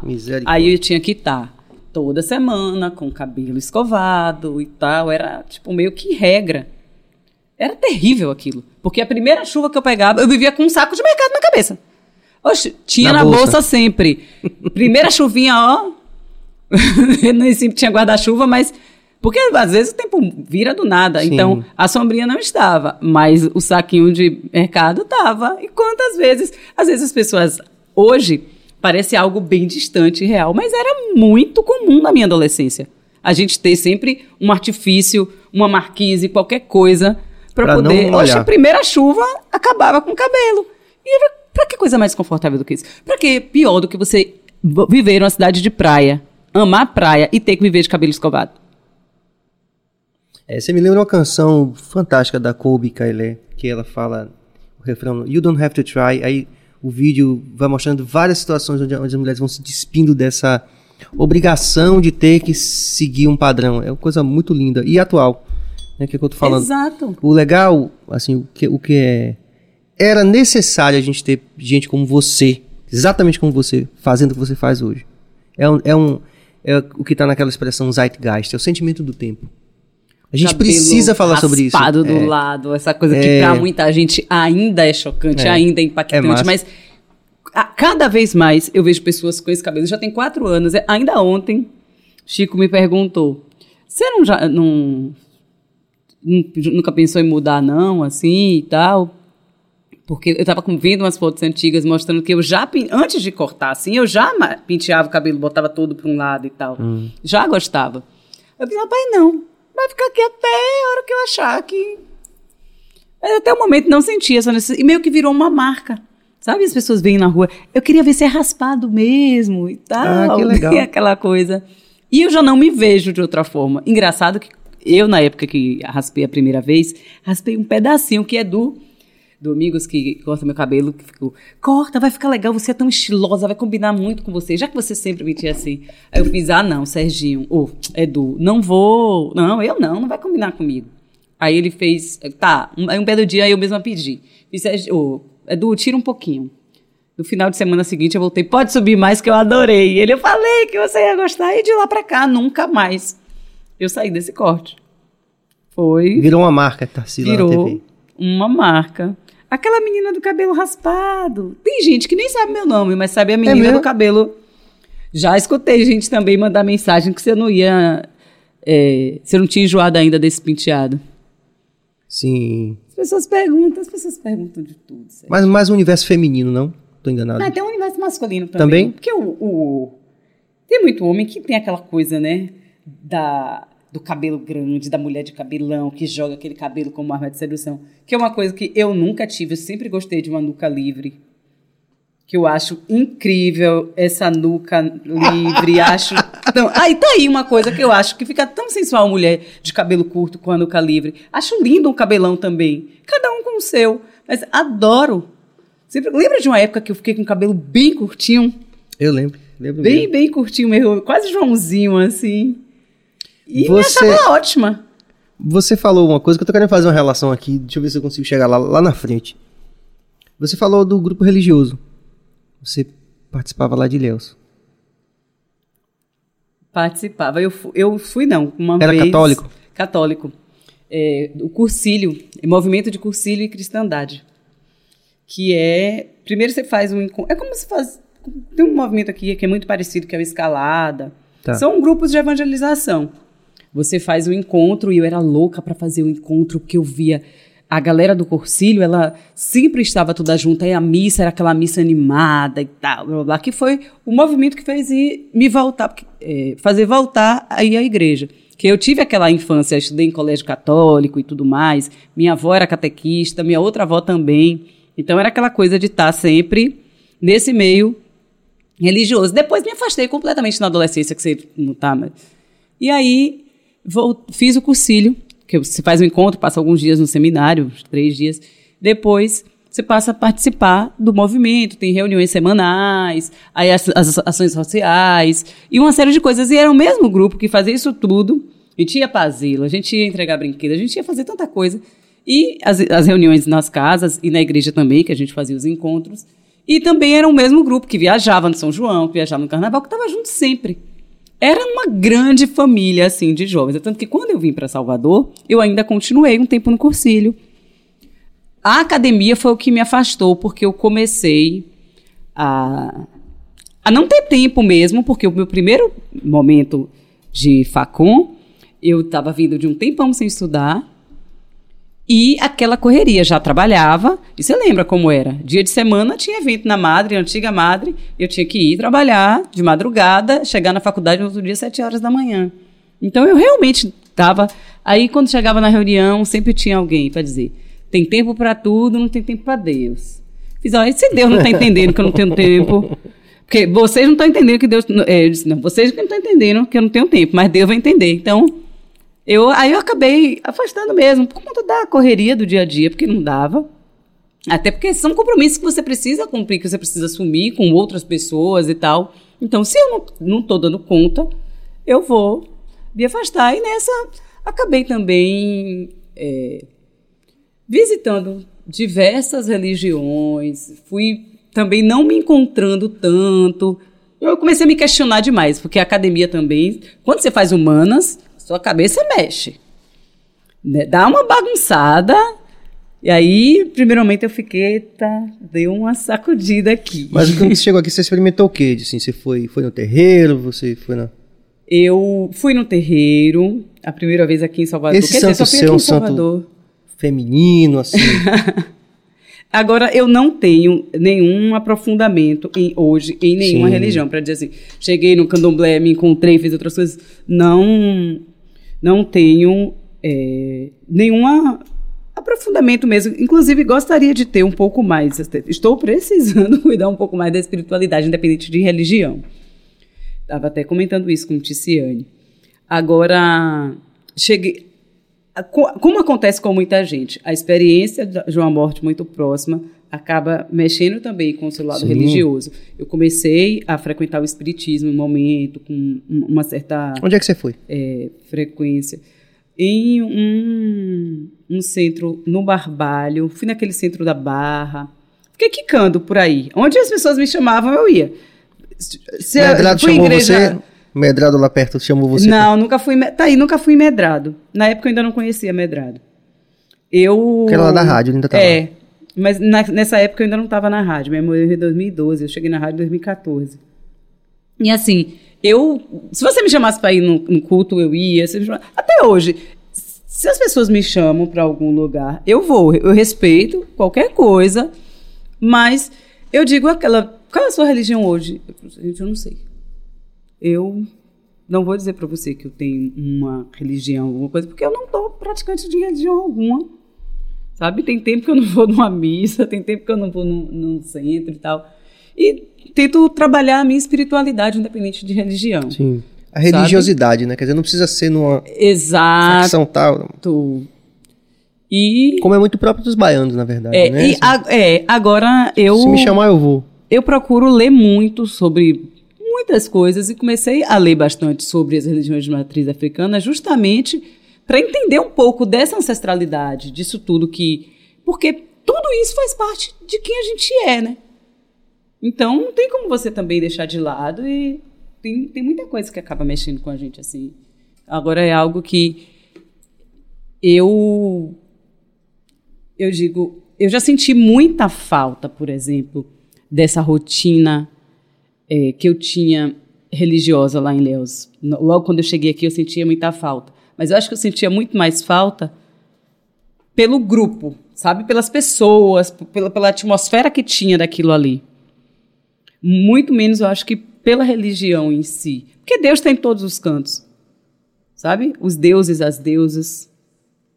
Muito bem colocado, as deusas também. Recupera aquele último, Cabas, por favor. Hugo Fetal. Ah, Hugo, é a, a grande Hugo. Qual o tipo de reportagem que ela mais gosta de fazer? Rapaz, como uma dessas que eu fiz hoje, você contar a história das pessoas. é,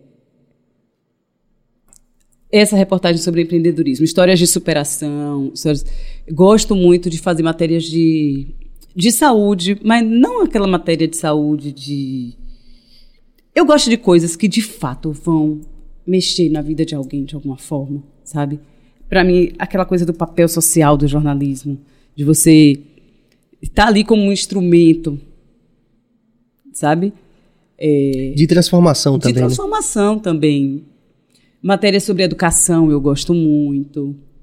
Tem, tem muita coisa assim que eu gosto de fazer, Hugo. Tem, tem umas. é, Essa de hoje mesmo, eu, eu fazia assim, um tesão naquela coisa que o olho brilhava. Aí é, a produtora que estava produzindo essa matéria falou: Ai, que massa que você, que você abraçou a pauta, assim, não sei o que eu fiz. Ah, uma pauta dessa. As pautas identitárias eu gosto. Embora fique muito triste, às vezes, de fazer algumas, porque são. Porque não tem como não mexer com a gente. Eu digo sempre que quando eu deixar de me tocar também com aquilo que eu faço, não vai fazer mais sentido.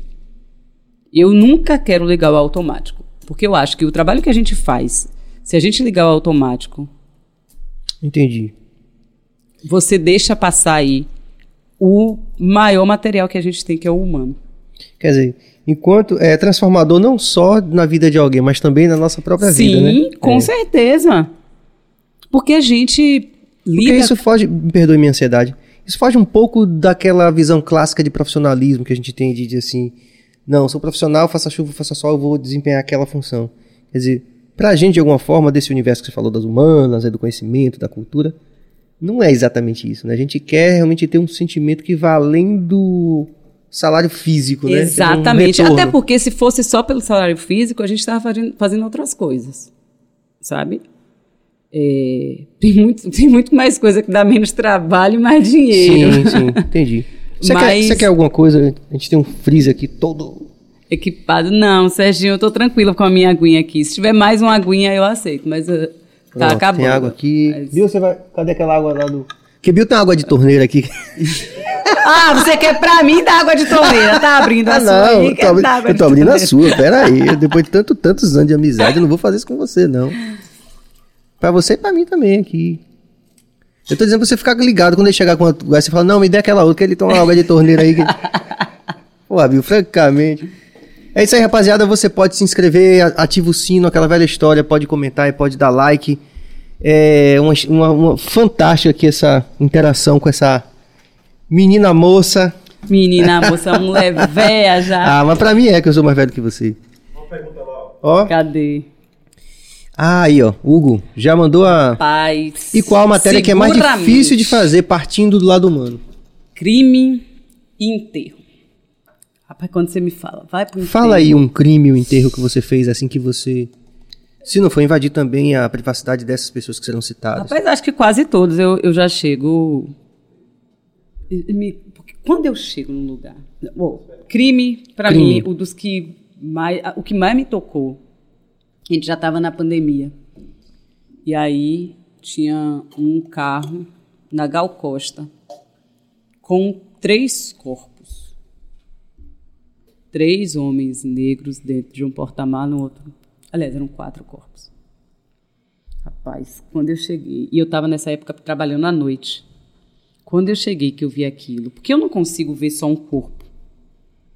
Na minha cabeça vem logo as famílias, se tem filho, se não tem. Já, já me vem aquele sentimento de todo o histórico, o que levou aquelas pessoas a estarem ali.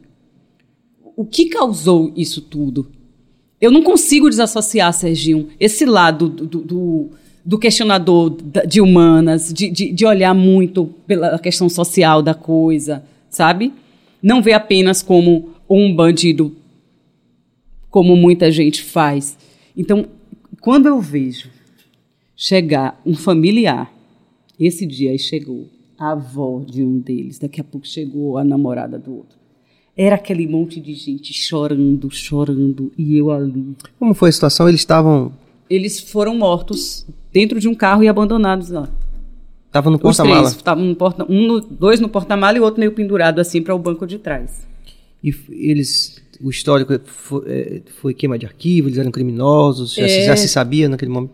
Acho que dois deles tinham envolvimento, com, tinham passagens pela polícia, outro não. Mas independente do que for, eu olhei e eu vi pessoas ali. E aquele desespero daquelas famílias, aquelas pessoas chorando. Aí meu cinegrafista, calma, porque eu não conseguia fazer nada. Aí ele foi é, fazer as imagens e tal, e eu olhava assim, ô Silva, e agora?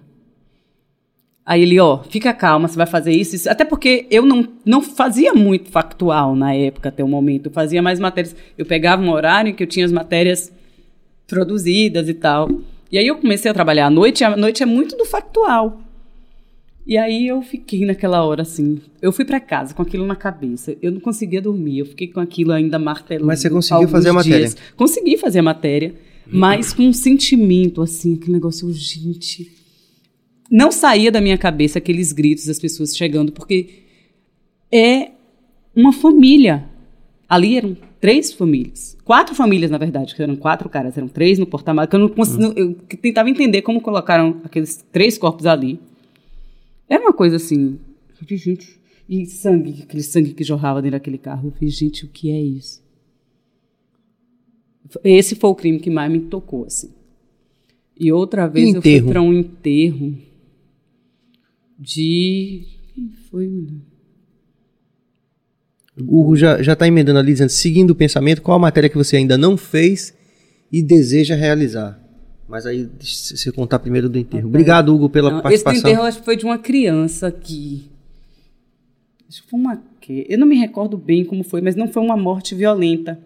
Foi uma morte acidental, assim.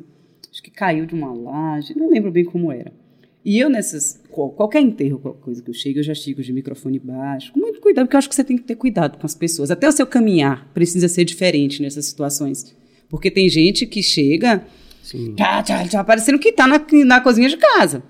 Mas não, gente, você você tem que ter cuidado até para caminhar ali, porque você tem que mostrar um respeito com aquelas pessoas.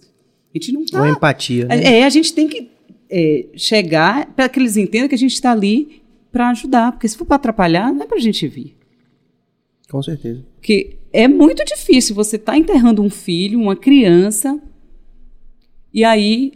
Ah, foi, um, foi nenhuma queda, alguém que não tomou conta, que estava tomando. Enfim, foi uma coisa assim que era uma história que mexia muito com uma relação familiar. A pessoa que tinha deixado a criança naquela situação estava arrasada, aos prantos. E eu cheguei, meu Deus. Aí saí de lá chorando. Eu sou a rainha do choro, né? Você lembra? Já me fez chorar um monte de vezes. Mas não perca isso, não. É, isso é tão legítimo, né? Talvez se a gente tivesse mais essa capacidade, como todo mundo né, tivesse essa capacidade de se emocionar com a história do outro, talvez a gente não tivesse nesse abismo social que a gente vive, né?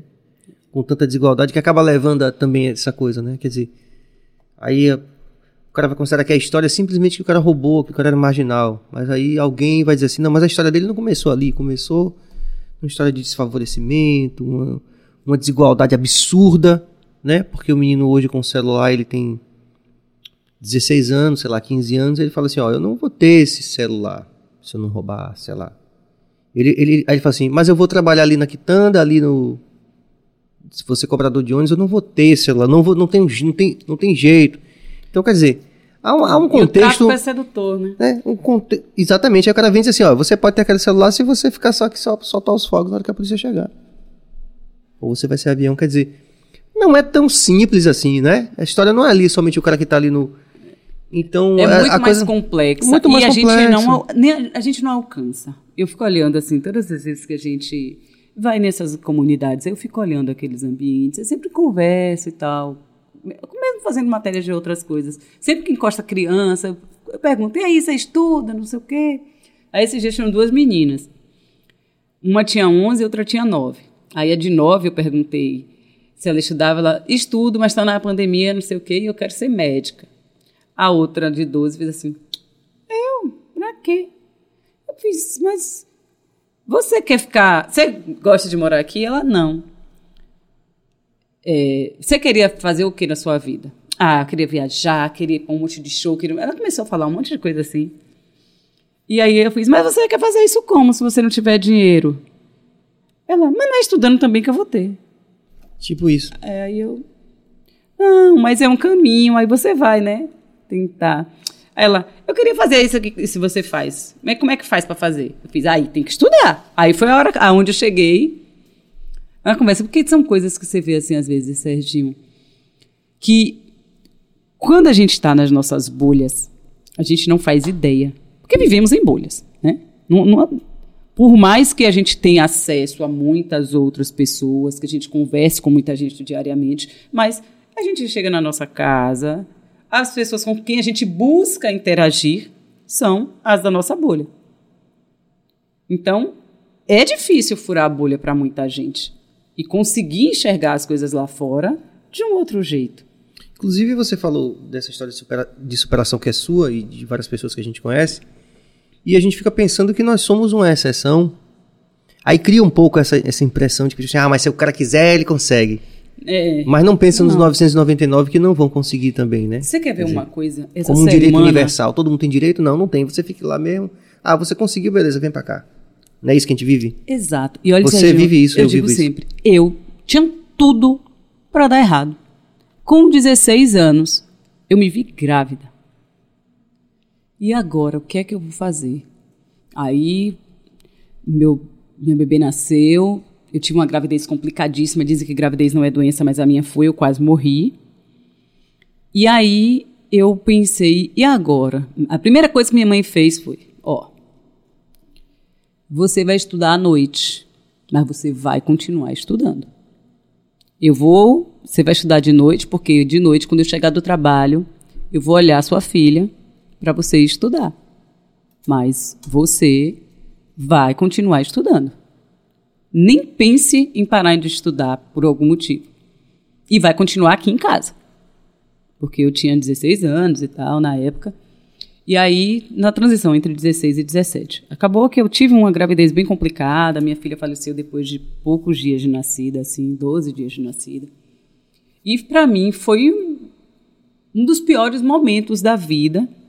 Mas que hoje eu paro e penso quais os propósitos que a gente tem para a nossa vida, né? Como as coisas acontecem e como a gente pode também transformar o nosso as coisas que acontecem com a gente de uma outra forma, pode ressignificar muita coisa. Porque foi um momento muito doloroso, foi um, uma das rupturas assim mais difíceis, porque embora eu fosse uma adolescente, fosse uma gravidez não planejada, era foi algo que quando você mora interior ainda é pior, né? Aí eu passei a ser a menina taxada, a menina da escola que tá grávida, a menina, é, amigas que não queriam, que as, as mães não queriam, a companhia, por mais que eu tivesse toda essa coisa de minha mãe ter sempre sido uma mãe bem cuidadosa, porque não era uma falta de cuidado, sabe? Eu não fui é uma criança. pode acontecer que, é, mesmo. É, pode acontecer, e aconteceu. É a vida, é a vida. Aí hoje eu olho assim, como naquele momento para mim foi difícil, e como eu entendo a importância daquele momento, como minha vida é diferente, como é que seria? Eu seria mais uma menina negra que engravidou na adolescência que não teve oportunidade? Como é que seria? Às vezes eu fico pensando, eu podia ter dado muito errado. E eu lembro quando eu comecei a fazer o TCC, que eu ia para ele sempre entrevistar as pessoas. Eu lembro da, que a vice-diretora da escola falou: Menina, quando eu vi o e-mail que você estava. Eu nem acreditei. Porque tu era danada, viu? Todo dia fazia um piquete nessa escola. e tava grávida. Aí ainda falou. Aí eu vi que ela deu uma segurada assim. Depois que eu acho que ela. Aí ela, mas você não tem uma filha? Não fiz, não. Ah, foi estudar mesmo, né? Aquela língua que tá coçando ali para falar, né? Alguma coisa. Que é aquela coisa bem de interior. Que... É. é. Aí eu fiz, não, eu fiz, tá vendo? Eu acabei dando certo. Fiz UFBA e tal. E você via depois também a satisfação de muitos professores que foram meus professores e que viram, porque eu estudei escola pública, Serginho. Então eu tive colega que matou colega depois que a gente terminou a escola. Dois colegas que. Então, eu tive muitas experiências assim que você para e pensa, gente, não é isso que eu quero. Sabe? Alguma coisa tá acontecendo aí que eu não, não quero repetir esses modelos. E eu tive uma educação também que ajudou muito nisso. Mas às vezes as pessoas até esperam que a gente dê errado, porque. Para confirmar o modelo, né? Confirmar. É. Para caber no mundo delas ali naquela, naquela framework. Teve uma interação que eu perdi aqui, Cabas. Oh, tem uma pergunta de Hugo, qual é que você quer realizar, né? Ah, é, é verdade. Qual a matéria que você ainda não fez que você gostaria Rapaz, de fazer? Até agora eu tô pensando aqui, Hugo. eu não consigo me lembrar, assim, uma coisa que eu gostaria muito de fazer e que eu não fiz ainda. William Moura Tarsila maravilhosa. Ai, seu lindo! eu, ai, eu vou ficar pensando aqui o que é que eu gostaria de fazer. Felipe Deve Costa. Ter, as coisas que a gente não vê na hora. Sou fã. Obrigado, Felipe, pela interação. Outro maravilhoso. E é gente que no dia a dia dá aquela força para você, assim, sabe? De, de, de, te mostrar o quanto você é importante para outras pessoas, o quanto o, o seu trabalho é, é transformador para muita gente, sabe? De, de, dar força, de ajudar, pô, tá bacana, não tá. É, é assim que a gente vai crescendo, né? É, é com as correntes, é com, com essa força. Porque eu não tô aqui sozinha, Serginho. Eu estou aqui porque muita gente está comigo, porque muita gente veio lá atrás. Sabe? E eu Juliana acho que as pessoas Ribeiro, precisam entender isso. Juliana Ribeiro fala uma coisa aqui que vale para esse momento aqui. Eu tenho que fazer essa ressalva porque ela também é uma mulher preta, empoderada, que já está marcado, não está a data marcada, mas ela já vem, vem para cá também. Já falei com ela. Ela fala assim, dizendo de Lazo, né? Foi uma situação que eu disse, eu tava no show de Lazo, foi um show que Saulo convidou a gente, aí é, Lazo subiu para cantar Coração Rastafari. Aff, Aí eu falei, mas no parque ali, né? Aquele floresta ali e tudo. Aí ela falou assim: não, seja que a gente sobe no palco com os nossos encantados, né? Quer dizer, você, como você falou, não tô sozinho aqui. Tem meus encantados todos, tem uma, tem uma corrente de uhum. energia que tá aqui. Que a gente pode chamar de qualquer coisa, mas que existe, tá aqui, né? A gente pode perceber que. Tanto e... dos encarnados que estão aqui ao lado da gente, como também essa, essa rede de energia que nos, Exatamente. Que nos trouxe até esse momento, né? E eu acho que a gente precisa, inclusive, entender e respeitar isso. Porque eu vejo algumas pessoas começarem a falar de questões raciais, uma coisa como se estivessem descobrindo a roda, como se a sua fala fosse é, mais relevante do que. Aí esquece que para a gente estar aqui falando hoje, muitos já morreram para que a gente tivesse, e você tem uma galera das antigas que está aí e que nunca teve visibilidade, que agora, com as redes sociais, e dentro de uma bolha, né, ainda tem. Poxa, você pegar uma mulher como Sueli Carneiro, Conceição Evaristo, essas mulheres maravilhosas, a gente tem aí tanta gente que faz trabalhos incríveis e que são invisibilizados. Porque eu estou falando daquelas que ainda a gente que tem um certo acesso a, a, ao conhecimento, é, conhece e tal, teve a oportunidade, teve o prazer. Mas tem muita gente que, se não passar pela academia ou se não tiver um veículo assim, um, um momento como esse para ouvir falar, Lélia Gonzalez, que morreu, que é, se matou e tudo mais, tem uma história aí que foi transformadora para muita gente e que a cabeça não aguentou. Porque, além de tudo, você precisa. Porque às vezes as pessoas veem a gente falando, ai, mas é empoderada e tal, que você não levanta a cabeça e vai. Mas muitas vezes eu levanto a cabeça e vou com o coração partido e a mente latejando, como diz Sim, aí. Não é fácil, é verdade. Porque não é fácil. Não é fácil eu chegar no lugar ainda hoje com o microfone na mão e a pessoa perguntar cadê a repórter quem vai fazer a matéria. eu tô ali. Eu acho que é para segurar o microfone. Eu sou um pedestal de microfone, só pode. Sabe? Desse jeito. A gente ainda então, passa são coisas isso, que, né? Na época da metrópole, eu ia receber os médicos e tal. Quem é que vai me entrevistar? Eu. Aí você percebe na cara da pessoa aquele espanto. Porque tem gente que é como eu, que eu, minha cara fala sem eu abrir a boca. e tem muita gente que é assim. Isso é pro bem e para o mal, né? E eu lembro do dia que o cara. O médico me olhou, mas ele me olhou com desprezo. Aí quando a gente foi fazer a entrevista, e eu disse a ele, ó. O esquema é que a gente fala com um público de a a Z. Então, seja sempre o mais claro possível. Converse com as pessoas usando uma linguagem simples. Porque, Acessível. inclusive, quem mais precisa dessa informação é a tiazinha que está lá na, em casa que é semi-analfabeta que está aqui acompanhando. E ela precisa disso. Aí eu comecei a entrevista com ele. Ele usava aqueles termos todo mediquês, blá blá blá. Aí eu refazia. Quando eu refazia a pergunta de uma outra forma, para ver se ele trazia a resposta de uma outra forma, teve um momento que ele meio que disse. É, Chega mais. Teve um momento que ele meio que disse como. Mas você não está entendendo o que eu estou falando? Aí eu desliguei o microfone, chamei o intervalo e disse para ele, ó. Eu. Eu entendo o que o senhor está falando, porque eu tive acesso à educação. Mas quem está escutando a gente não teve. Muita gente que está escutando a gente não teve, e às vezes é quem mais precisa disso aqui. Então, eu por isso que eu falo que às vezes eu refaço a pergunta, parece até meio bobo refazer a pergunta, mas é porque é necessário que a gente atinja todos os públicos. Se eu falar uma linguagem muito técnica, ninguém vai entender. Adiantou um total de zero. Ele continuou me tratando no ar como se eu fosse a burra. Fiz, ó, tem gente que simplesmente não adianta. Então, Pois é. É. Passamos por isso, né? Teve uma interação aqui, Tassi, que eu não quero perder, cara. Volte aí. Olha a Laíde, olha. E o coração, Tarsi? Fale como conseguiu transformar meu irmão em um ogro carinhoso. Até a declaração colocou aqui. É brincadeira e não. Brincadeira não precisa falar, não. Agora eu já falei. Agora ela vai falar. Como foi que você conseguiu transformar ele? ai, SV agora... Sarno, SV Sarno, te amo, meu amor. Wash hands. Passe, agora eu fiquei morrendo de vergonha, tá vendo? Muito orgulho, ele continua, muito orgulho. Muito bom. Gente, aí. vocês me deixaram sem graça. Rapaz, Como ninguém- foi que você conseguiu transformar esse ogro nesse urso de pelúcia? Como foi, Tassi? Não. Ai, Serginho.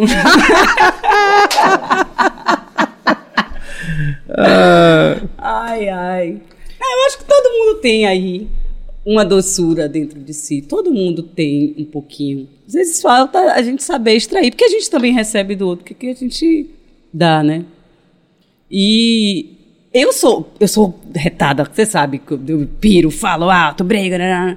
mas eu também tenho um lado muito doce. Eu sou canceriana, aquela canceriana bem conchinha, bem Hum.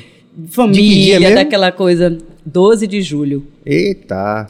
Então eu sou bem cancerianinha mesmo. Então tem essa coisa, por mais que eu sou- seja tem trovão, tem momentos que eu sou calmaria também. Então tem, tem essa coisa, tem, tem uma doçura que Que transformou um ogro. transformou um ogro num urso de pelúcia. vocês realmente me deixaram sem graça. Ô, Tassi. Que alegria, viu? Eu queria, a gente tem tanta coisa pra, pra gente falar que você vai ter que se comprometer aqui de público aqui. Que você vai ter que voltar aqui depois. Porque a gente não chegou nem na metade do que a gente queria falar, né? A gente tem que fazer temas. e a gente sempre é assim, né? Começa a falar. Agora deixa eu contar uma coisa. Eu e Serginho, a gente tem uma relação de amor e ódio sempre, né? Porque a gente. Que ela é braba, vive- gente. Esse cara do urso de pelúcia aí, ele, pra virar urso de pelúcia, ele sofreu bastante também, viu? Que ela é braba. E a gente, é, desde quando. Porque já, já nos conhecemos né, nessa relação de é, cliente, assessorado, blá blá blá. E aí a gente foi ficando amigo justamente por conta das pautas, Sim. as coisas. Aí entrava nos embates. Ele, eu com aquela imaturidade da faculdade ainda. Você que tá dizendo, eu já fico mais sossegado. É, chegando na facul, aquela coisa, É, achando aquele que momento gente- tudo preto e branco, né? É, Você entendeu? Cinza. Aquela coisa, saindo das aulas de semiótica, olhando E- tudo com aquela. Filtrando tudo com aquela lente, né? Exato. Aí você começa a ir pro mercado ver as coisas de um outro. E a vida também, a vida dá uma sacolejada na gente, que aí a gente vê que não é tudo tão assim, opa, opa. E vai. Hoje a Mas- gente já reparou que hoje a gente briga menos? Ó, e não vou lhe dizer mais. Eu posso dizer com toda certeza que quem, quem, quem teve um grande privilégio foi eu, né? Fui eu que eu pude acompanhar todo o processo de ver você se transformar nessa mulher maravilhosa que você é hoje. Né, que é uma referência pra gente, né? E que, e que tá aí e que com certeza ainda vai fazer muito mais do que você já fez. Isso aí você pode ter certeza que. Como a gente já dizia naquela época, né? sem rasgar seda, né? Que artista de reggae não rasga seda, porque depois falta seda é problema. Serginho, se eu puder, todo dia chegar na casa de uma dessas meninas que parem assim, olhem para televisão, poxa, eu quero ser como ela, eu quero ocupar um espaço tipo dela. Pode não ser na televisão, pode ser em qualquer lugar, porque o que eu quero é plantar sementes, sabe? E que essas sementes brotem aí de uma forma muito linda. Precisamos cuidar, principalmente das nossas meninas. Eu ia pedir para você deixar uma mensagem, mas acho que já deixou, né? não é não? E das nossas que estão aí e das nossas que, que ainda estão aqui. Sim. Para que a gente não deixe morrer. Porque eu acho que é, é essa menina que todo mundo tem, assim, essa menina que tem aqui, esse menino que tem aí, que, que ainda consegue fazer desse mundo um pouco mais leve. Consegue fazer essa arte que você faz. Consegue fazer o que eu faço de uma forma mais, mais cuidadosa, sabe? É, é disso mesmo. É de, porque eu fico pensando, quando a gente é criança, por mais que eu tenha sido uma criança bem questionadora, bem é, birrenta também, eu, eu lembro, eu vinha do colégio, eu, tipo, era como se eu saísse da Barra para Itapuã, de ônibus, né? Longinho. De farol a farol. É. e aí eu vinha conversando com todo mundo que eu encontrava. Minha mãe disse que era uma tagarelice, que tinha dias que dava agonia, que ela ficava me puxando, mas que eu sempre encontrava alguém e vinha batendo papo. Aí disse que um dia eu fiz assim, era a época da eleição de 94. Eu tinha 11 anos, né? É, 94, tinha 11 anos. E aí, você vai votar em quem? Ah, mas por que você vai votar nele se você é pobre? Minha mãe disse. mas você não pode votar nele. Porque o quê? Eu escutava o discurso que tinha em casa hum. e chegava na rua e reproduzia e é, observava também, né? Porque a gente não fala de graça nada tem aquela coisa do, da nossa leveza da infância, da nossa. Tem uma palavra, estava tentando lembrar aqui. Que, Verdade que mesmo, né? É. Mas que o Sam de Oliveira, que é uma escritora de. Ela é escritora, você, conhece, né? O trabalho dela. Ela fala uma coisa sobre infância que eu estou tentando recordar aqui agora, mas eu sou péssima de nome, de coisa, não vou lembrar. Mas é exatamente sobre isso, sobre essa magia que a gente traz da infância e que quem consegue levar isso ainda para a vida consegue ser diferente, consegue ser mais leve, consegue é, encarar o mundo de outra forma. Porque se a gente for olhar tudo do mesmo jeito que é tudo tão duro, tão difícil, é, estamos em momento um momento tão difícil que se a gente deixar essa criança aí para lá, não dá para encarar, não, não ah, dá para sobreviver. Então, cuidemos das nossas crianças. Que coisa linda, né? Que forma da gente arrematar tudo que a gente conversou hoje. Prometa aí, vai que você volta. Tá, eu prometo. muito obrigado, foi muito legal. A gente fica com vontade de continuar, mas é bom a gente dar essa parada e depois ter outra. Né? É, em nome de toda a equipe aqui, que é Walterson Cabeça na técnica, Jorge Bill na produção. E, pô, em nome de muita gente que está assistindo a gente, que eu posso falar, né? Que a gente deve estar muito encantado como a gente está nesse momento. Um momento de graça, né? De verdade, de amor fraternal, de, de empatia. Né? A gente uhum. agradece de coração. O mundo carece de empatia. É. Te agradece e espero que não demore de você voltar aqui. Serginho, eu que agradeço essa troca de papéis aí, porque eu confesso que é muito mais fácil tá do lado de lá. Mas eu. Porque para mim, com você foi mais fácil, porque é um bate-papo de amigos, a gente sempre conversou muito. Cada espera para as entrevistas que você era mais do que pontual, você chegava antes do horário, até a gente entrar no ar, até você entrar no ar. Demorava e a gente batia altos papos, brigava, fazia as pazes é. e nunca deixou de toda oportunidade conversar muito e tenha certeza que todas aquelas conversas também fazem parte do que eu sou hoje. Ah, só posso terminar agradecendo, né? Obrigado, de coração. É isso aí, rapaziada. Fiquem ligados. Vocês podem se inscrever, vocês podem compartilhar, vocês podem ativar o sino, vocês podem comentar e dar like. Esse é o BahiaCast. Amanhã a gente vai estar tá com Pali. É... Na quarta a gente vai estar tá com Tennyson Del Rey. Na quinta a gente vai estar tá com JP, dos My Friends. E na sexta a gente vai estar com Leidinha Chaves. Então, a semana. Gente, tô me sentindo. É. Gosto de todo mundo que tá aí. Já fui pra show de todo mundo. Eu, olha, pra isso. Esse é o verdadeiro. Estou abrindo a semana É. para um monte de gente bacana. Tô... Esse é o verdadeiro ganho da gente aqui no, no Bahia Cast. É isso aí, muita paz e muita luz, rapaziada. E a gente se vê amanhã às 8 horas. Paz e luz.